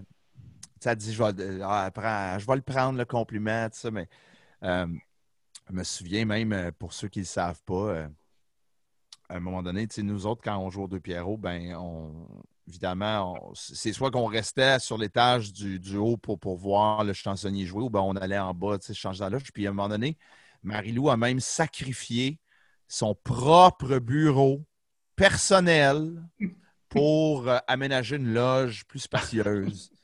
Puis, c'est vrai pareil, tu sais.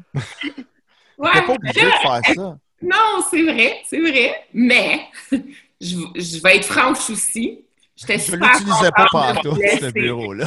J'étais super contente de laisser mon bureau parce que... Ça disait que ça ne servait à rien!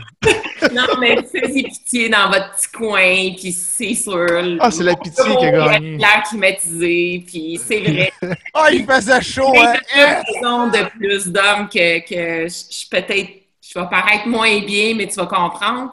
La première, c'est que d'où vous étiez placé avant, vous n'entendiez pas le show. Fait que moi, ça me paraissait bien gros que vous ne pouviez pas entendre si quelqu'un n'avait pas fait cette liste qu'il était supposé de faire, puis je l'ai fait des doublons de chansons. Ah, ouais. C'est une raison que vous entendiez ce qui se passait.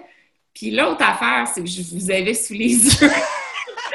Moi, j'étais dans le local à côté, puis le truc était vitré. C'est vrai. Et j'ai barré le garde-robe. J'allais plus aller dans ce garde-robe-là. Le garde-robe spacieux-là était barré, donc personne n'avait accès. Ah, vous faisiez confiance? C'est vrai. Finalement, c'était juste un trick incroyable pour nous watcher plus. Qu'est-ce qu'il y avait dans le garde-robe? Il n'y avait rien, puis je voulais pas qu'il y ait rien, justement. Avant... quand c'était ton bureau, je me souviens de t'avoir vu sortir un chandail du 2P, le baseball tee que tu m'as donné et que je porte fièrement depuis ce temps-là, puis Nadeau qui me l'a scrappé le premier soir avec un coup de marqueur noir, tu sais, dans le dos.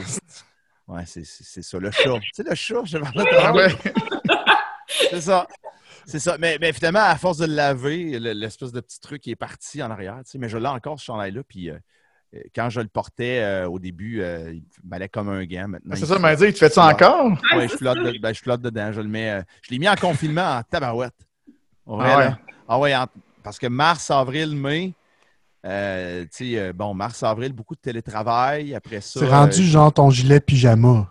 Ouais, je peux dire ça. Ça te dérange pas? C'est correct? Je peux-tu? Tu me donnes-tu l'autorisation de le garder, Marilou, comme pyjama? Ben, clairement. Bon. Fait que, je le mettais beaucoup parce que... Je dis non. OK, je vais le mettre pour la job. Non, c'est ça. Mais, je l'ai mis beaucoup parce que moi, j'ai été comme... je suis tombé rapidement en télétravail au mois de mars, avril. Puis après ça, même j'ai pu bénéficier de la...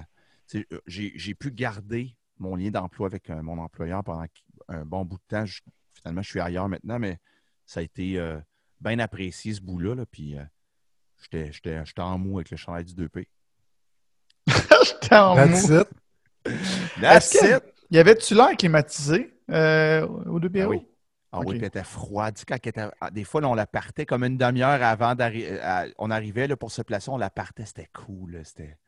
Mais pour tout le monde, là, genre, tu veux dire, c'était parce que dans leur ancienne loge, dans ce coin-là, c'était hyper chaud. Fait que là, il n'y en avait pas dans ce coin-là. Mais oui. Partout ailleurs, il y en avait. D'où l'odeur de la sueur. Là-bas, attends, dans cette partie-là du building, c'était pas sueur. C'était pas. Mais c'est pas de la sueur, Marthe. C'est de l'odeur corporelle. C'est de l'amour en chaleur. C'est de la chaleur humaine. C'est pas dit de façon péjorative. Là, ça sent pas mauvais. Là, c'est juste comme c'est particulier. Dans ce coin-là, c'était un mix... C'est particulier. C'était particulier. C'était plus un mix de chaleur humaine et popcorn. Dans oui! Le popcorn, ouais. Beurre, buttery, là, tu sais. Oh, ouais. Quand j'étais dans la glace, c'était pas loin aussi. C'est fin. Là, tu me rejoins, là. Avec le popcorn? Non, mais je veux dire, il y a une place à Drummond qui sent exactement ça. Tu rentres là, puis ça sent un mélange de popcorn puis de... Chaleur humaine. Au Blockbuster? Ça, tu vois, c'est une affaire qu'on pourra faire ça dans les bars. On pourra avoir le popcorn. Non, c'est vrai, hein? C'est fini.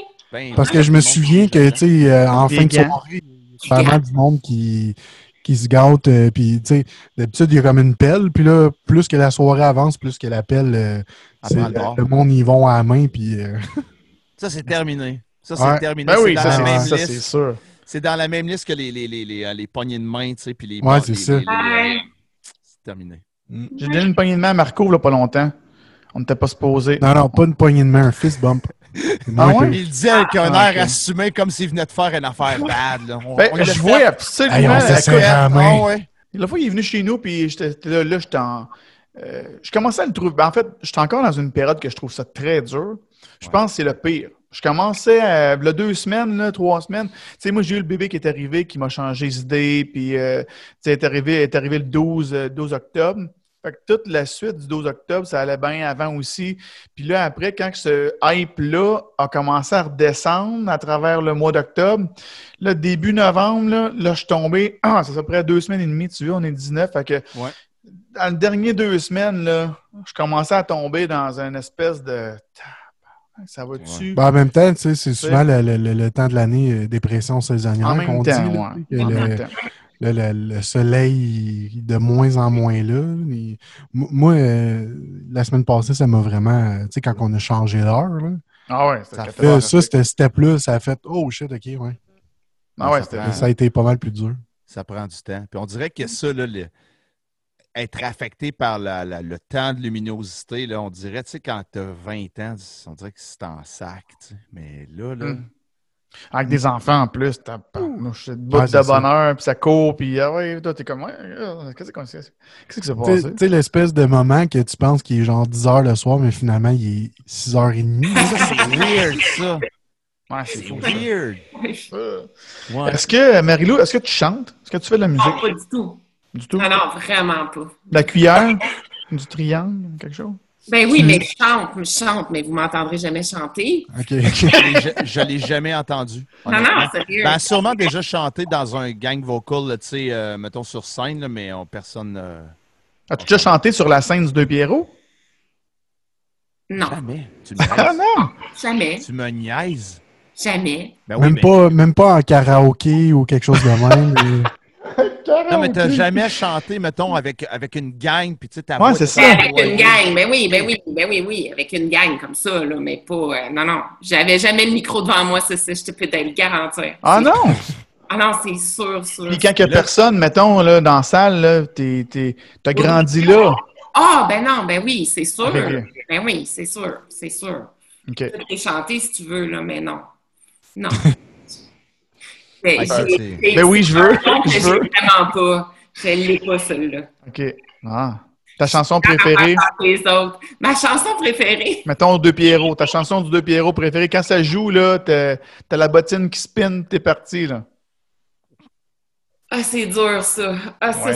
C'est dur. Je sais pas. OK, je vais le dire. Je pense que ma chanson préférée du Deux Pierrots, je dirais, là, mais pas du moment, parce que tu sais, il y a tout le temps des nouvelles tunes qui sortent puis que tu dis mais moi d'entendre ça fait rire les oiseaux, c'est la tune parce que le monde devient de bonne humeur instantanément. Puis habituellement c'est la tune où les gens font le petit train. Puis moi, quand il y a un petit train dans ma place, je me dis « OK, on l'a eu la soirée. » Je pense que c'est cette tune-là, puis je me tannerai jamais. Mais je suis pas la bonne personne. J'entends les mêmes tunes depuis que j'ai 4 ans. Puis, c'est ça qui est spécial. Là. Je les entends tout le temps, je me tanne pas. Fait que je suis bien faite pour ça, faut croire. Ça fait rire les autres classiques. Compagnie créole ou version Captain Révolte? Encore une fois... Moi, les trucs, je les ai rarement entendus des vraies personnes. des auteurs. C'est ça qui est fou, hein? J'y connais deux autres, là. Oui, c'est ça. Fou, pareil, hein? Puis chacun a sa version quelque part. T'sais, on essaye tous de se faire une petite twist. Fait que... Ah, mais celle-là est plus dure à twister. Oui, elle est dure à twister pas mal. Seulement, on la reconnaît bien. Ah, ouais, mais c'est vrai que ça marche bien. Ouais. Ton hit assuré que tu joues là puis tu te dis « Ah, c'est sûr quand on part ça. » Là, il faut t'éliminer de séparer les oiseaux. Francophone, ben oui, ben francophone. Okay. Non, mais tu sais, je le disais tantôt, là, une toune comme Femme libérée, Cœur de loup, ça marche super bien. Ah ouais? Ouais. Femme libérée? Ouais, elle est revenue il y a une couple d'années. Ben, elle revient à tous les années au jour de la femme, là, quand ça joue à la radio, mais... mais elle est revenue officiellement pour vrai, là, je sais pas, 5-6 ans, 5 ans peut-être. À peu près, là. Que les gens se font demander puis qu'elle joue à tous les soirs. Ah ben, ouais. Oui, ça fonctionne super bien. Tout ce qui est cowboy, ça marche au bout de 3 accords. Oui. Ça, c'est un sure shot. Hein. Tout ce qui est coloc marche au bout. Ouais, c'est au sûr. Au bout. Aviez-vous des bandes qui allaient là des fois en des bandes de compos ou whatever pour des occasions X ou... Pour des occasions, mais pas les vendredis. Non, c'est ça. Ouais. C'est vendredi, samedi aux Deux Pierrots. Okay. C'est les vendredis. En cover band, formule Deux Pierrots. Très peu. Puis honnêtement, là, ça marchait pas tant que ça. OK. C'est drôle parce que moi, j'adore la musique, J'aurais bien aimé ça qu'il y ait quelque chose comme ça qui fonctionne. Puis Colin, on l'a essayé, on l'a changé de soir à part de ça. Puis c'était rough. C'est clientèle, puis c'est ça. C'est ça, mais le nom de Deux Pierrots, c'est fait, on sait à quoi s'attendre. Puis, c'est ça. Puis c'est fou, ça. Toi, as-tu un banc de compo d'hommes? Comme je te dis... Ou tu fais des trucs de même, là. Ouais, j'ai pas vraiment de bande de compo en tant que tel, à part, tu sais, j'ai sorti 2 EP avec un band punk qui s'appelle Rising From, qui est sur le label Thousand Island Records. Mm-hmm. C'est, dans le fond, c'est Sébastien, le drummer de Last Call. Ça, c'est full punk, là. Ouais, c'est skate punk. Ouais, là, c'est skate punk, OK. Fat Records, tu sais. J'ai entendu ça, c'est pour ça que j'ai faisais le petit aparté, parce que je connais ça. C'est correct. T'es comme une police, tu poses des questions que des gens répondent. Je suis coquin en même temps. Mais non, pour faire sa part, c'est cool. Encore là, c'est pas un projet qui est mort, c'est juste que, c'est ça, il y a comme un flottement, là, tu sais... On se l'explique pas trop qu'est-ce qui s'est passé. C'est passé de quoi au mois de mars? C'est passé de quoi? C'est fou parce que tout revient à ça. Il y a plein de monde qui ont parti des projets puis des affaires. Puis... C'est ça. À un moment donné, il s'est passé de quoi? Il y a une bombe qui est tombée. Puis... Il est méchant de parler de ça. Hein? C'est fou, tu sais. Ouais, Rising From, c'est juste qu'on n'a pas... on n'a pas les coûts franches pour être capable, chacun de notre bord, de faire quelque chose qui au niveau du mix, au niveau du master, a de l'allure. Fait qu'on... Mais il y a beaucoup de choses qui sont écrites, qui ne sont pas sorties. Fait que, on a beaucoup de maquettes en branle. Puis c'est drôle parce que les maquettes sont sur un Bandcamp, mais personne n'a l'URL. Okay. Mais elles sont online, tu sais. En tout cas, mais je dirais pas c'est où, là, tu sais, mais je trouve ça assez particulier. On veut l'URL, les tunes sont là. Les tunes sont online, tout le monde peut les voir, mais personne connaît l'adresse, tu sais, à part moi, puis Sébastien, puis les gars du band. Fait que ça, c'est drôle, mais ouais, il y a ça, puis tu sais, comme je te dis, là, je fais beaucoup de choses avec Nick Gagnon. Je fais aussi des voix pour son... Nick est en train d'écrire... en fait, il a fait un pilote pour la télé commerciale. C'est un cartoon qui s'appelle L'X, qui est une salle de spectacle que j'ai fréquentée quand j'étais plus jeune aussi. Il y avait beaucoup de show punk, hardcore là-bas. Puis je fais un personnage. OK. Ouais, je fais un personnage là, dans le cartoon. Puis il y a aussi Jason Lee Rockman qui fait des voix. Il y a, je pense que c'est Mélissa Gallianos ici qui fait des voix, Nick qui fait des voix, puis c'est ça, c'est comme un genre de tout tourne autour de l'X, tu sais, puis c'est l'histoire justement du staff là-bas, puis de la propriétaire, du bar, tu sais, qui...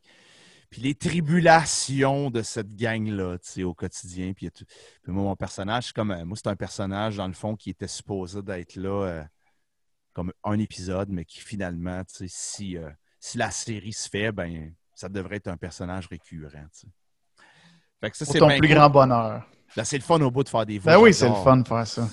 C'est malade, tu sais. Puis avec Nick, ça fait longtemps aussi que, tu sais, j'ai poussé une couple de tunes en solo aussi, qui ont été produites par lui.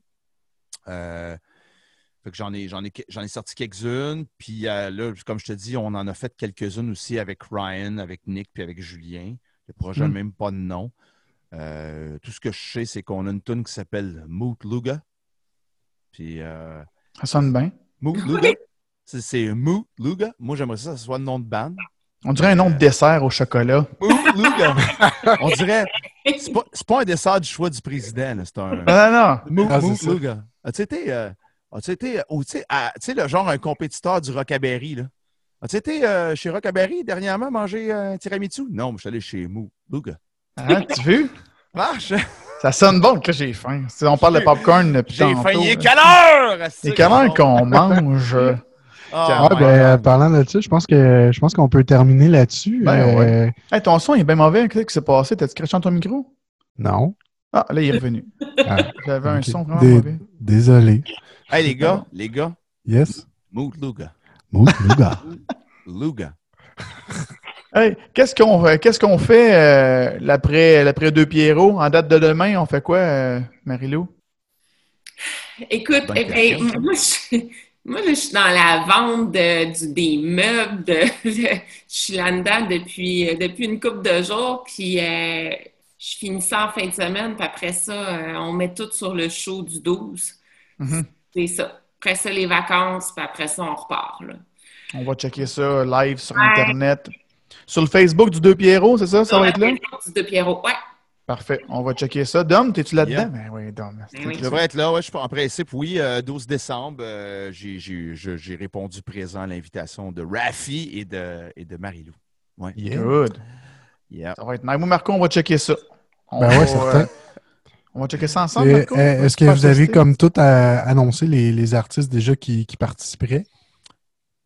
Non, on l'a pas fait. Non. Puis on va le faire parce que là, il a commencé à avoir des gens qui parlaient. Il va y avoir des surprises, il va y avoir... Fait que ça me fait un peu peur. Fait qu'on Paul Piché. Ouais, c'est ça. On va annoncer qu'il va être là, puis on va se mettre là-dessus cette semaine. Hey, j'adore Paul Piché, juste pour finir là-dessus. Là, à un moment donné, je suis avec Last Call, on joue... vraie histoire. Je joue avec Last Call, on fait du cover, puis on fait plus de Québécois, tu sais, ce soir-là. C'était voulu, là, tu sais, c'était pas la fête nationale, mais on faisait plus de Québécois ce soir-là, tu sais, puis on joue à Notre-Dame-de-l'Île-Perrot avec Paul Piché, tu sais. Puis Paul est le main act, tu sais, puis nous autres, on est... Mais tu sais, on joue aussi longtemps que lui, mais en premier, tu sais. Fait qu'on fait notre show tout. Puis, non, pas vrai. On fait notre soundcheck. Puis, Paul est sur le point de monter sur la scène. Tu sais, puis, j'ai trouvé ça tellement beau parce que, tu sais, où ce qu'on jouait, c'était au parc de la Pointe-du-Moulin, je pense. Au bout complètement, là, à Notre-Dame-de-l'Île-Perrot, t'es sur le bord de l'eau. Puis là, on est en discussion avec Paul Piché. Super cool guy, là. Vraiment, belle rencontre. Un gars intéressant. Puis, en plus, live. Vraiment, vraiment époustouflant, là. Puis, il nous dit, je te jure, j'ai trouvé ça capoté. Il voulait cesser la conversation là, parce qu'il y avait d'autres choses à faire, puis il voulait aller prendre une marche sur le bord de l'eau. Tu sais. Fait qu'il nous dit « Bon, ben les gars, vous m'excuserez, là. Faut que j'aille voir mon Québec. Oh, » sur le bord de l'eau. Tabarnouche! C'est tout. C'est une image. Là, que... Hey, tu nous as tenus jusqu'à la dernière heure. Ouais, c'était tout ça pour ça. Savoir qu'est-ce qu'il avait dit. C'est juste ça qu'il a dit. Non, mais là, quand ça sort de la bouche de Paul Piché... Vous m'excuserez, les gars, faut que j'aille voir mon Québec. Il est parti sur le bord de l'eau. Il est parti voir son Québec. Fait qu'à toutes les fois qu'on joue sur le bord de l'eau, après ça, qu'on a joué dans un corpo, moi pis Sébastien, on se dit tout le temps ça, excuse-moi, là, faut que je te laisse, j'aille voir mon Québec. Ça, il roule dans la tête depuis ce temps. Il se réveille la nuit, faut que j'aille voir mon Québec. Bien, mesdames et messieurs, Dominique, Marilou, merci beaucoup. Merci énormément. Qu'est-ce qu'on on peut-tu dire le Deux Pierrots est mort, vive le Deux Pierrots? Ben oui, certain. Mais on va attendre qu'il arrive de quoi, par exemple? On va être les premiers à espérer qu'il arrive une renaissance du Phoenix. Ça serait pas pire? Mm.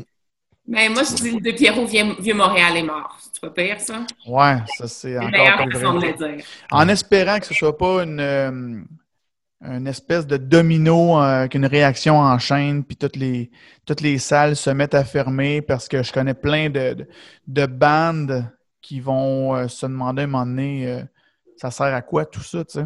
Fait que, d'accord avec toi, Marc. Ça, je trouve ça bien poche, puis c'est ça qui me fait le plus peur dans tout ça, puis je l'ai dit tantôt, mais c'est ça le plus grand danger là-dedans. Mais bon, merci pour toutes ces années, Marilou. Merci à ton paternel également pour cette institution mythique qui a fait jaser pas mal la semaine passée, puis cette semaine encore, puis ça n'arrête pas. Mais merci beaucoup. Merci, Dom, d'avoir été là. Dom, je suis un fan. Plaisir. Je trouve que tu es un des chanteurs que je connais qui est le plus tight sur une scène. Merci, c'est gentil. Puis, ça, depuis longtemps, en plus. Alors, je me maintiens. Je maintiens la forme, Marc. J'essaie de maintenir. Ah oui, je vois ça, tabarnouche. Arrête de la maintenir, on ne te verra plus dans pas long. T'es à 50. Ah, je suis stable. Stabilité depuis 3 ans. Stabilité. C'est bon. Ouais, j'ai arrêté, tu sais. Ça a comme arrêté. Tu sais, puis... Mais ça te va bien. Ça te va bien, le petit look joue creuse. C'est pour ça que je me garde un petit peu de... Barbe, c'est important la barbe. Ouais, puis là, on le voit pas bien. J'ai vraiment une lumière verte là, chez nous. Là. C'est un peu. Pourtant, elle n'est pas verte, là, mais. Moi, je viens de raser la mienne. J'avais une grosse barbe blanche. Là, pas longtemps, c'était encore. Malade. Ah ouais. Mais là, c'est ça. C'est tout. Faut que la barbe reste là. Bref, c'est la fin. Moi, je vais imaginer, tu gardes ça, mettons, comme 2-3 ans. Là. Puis là, après ça, genre, ta coupe, là. Hey, là, ta fille. Ah oui, elle capote déjà. Des fois, elle me regarde, elle est comme... Elle n'est pas sûre qu'est-ce qui vient de se passer, puis elle a peur pendant 25 minutes. Ça fait partie de la game. Mais je vais la faire pousser. J'ai eu des bons commentaires sur ma barbe. Moi, j'ai trouvé ça vraiment cool, pour vrai. C'était elle va revenir. Cool, c'est juste que là, j'ai comme un mix de projets, tu sais. Je peux pas... C'est ça qu'un Boyband Story. C'est ça. C'est là que ta grosse barbe poivre et sel. En même temps, il n'y a pas de show. Salut tout le monde! Il n'y a pas de show Boyband, fait que ça dérange pas de temps. Ouais, je le sais. Mais bon, pas grave, on s'en reparlera. Parce qu'il y avait du travail là-dedans, là, Marty. Là. Ben, il y a de l'huile, surtout. L'huile, j'en ai, je te comprends. L'huile à barbe, c'est comme... Il faut mettre ça, sinon ça pique. C'était effrayant. Marco aussi, c'est ça. T'es d'accord, Marco? Ça fait 2 podcasts qu'on parle de... Deux la barbe? Deux la barbe, ouais. Marilou, va donc chercher Serge, je demande du don. Ça pique-tu, Serge? Pas d'huile à barbe. C'est ça pique. Hey, merci, les amis. Merci beaucoup. Merci à vous autres. Merci. À bientôt. Longue vie à toutes vous deux. On lâche pas. Merci les boys. Marilou, je t'embrasse. À bientôt. Bye, Dom. À bientôt. Salut. Ciao.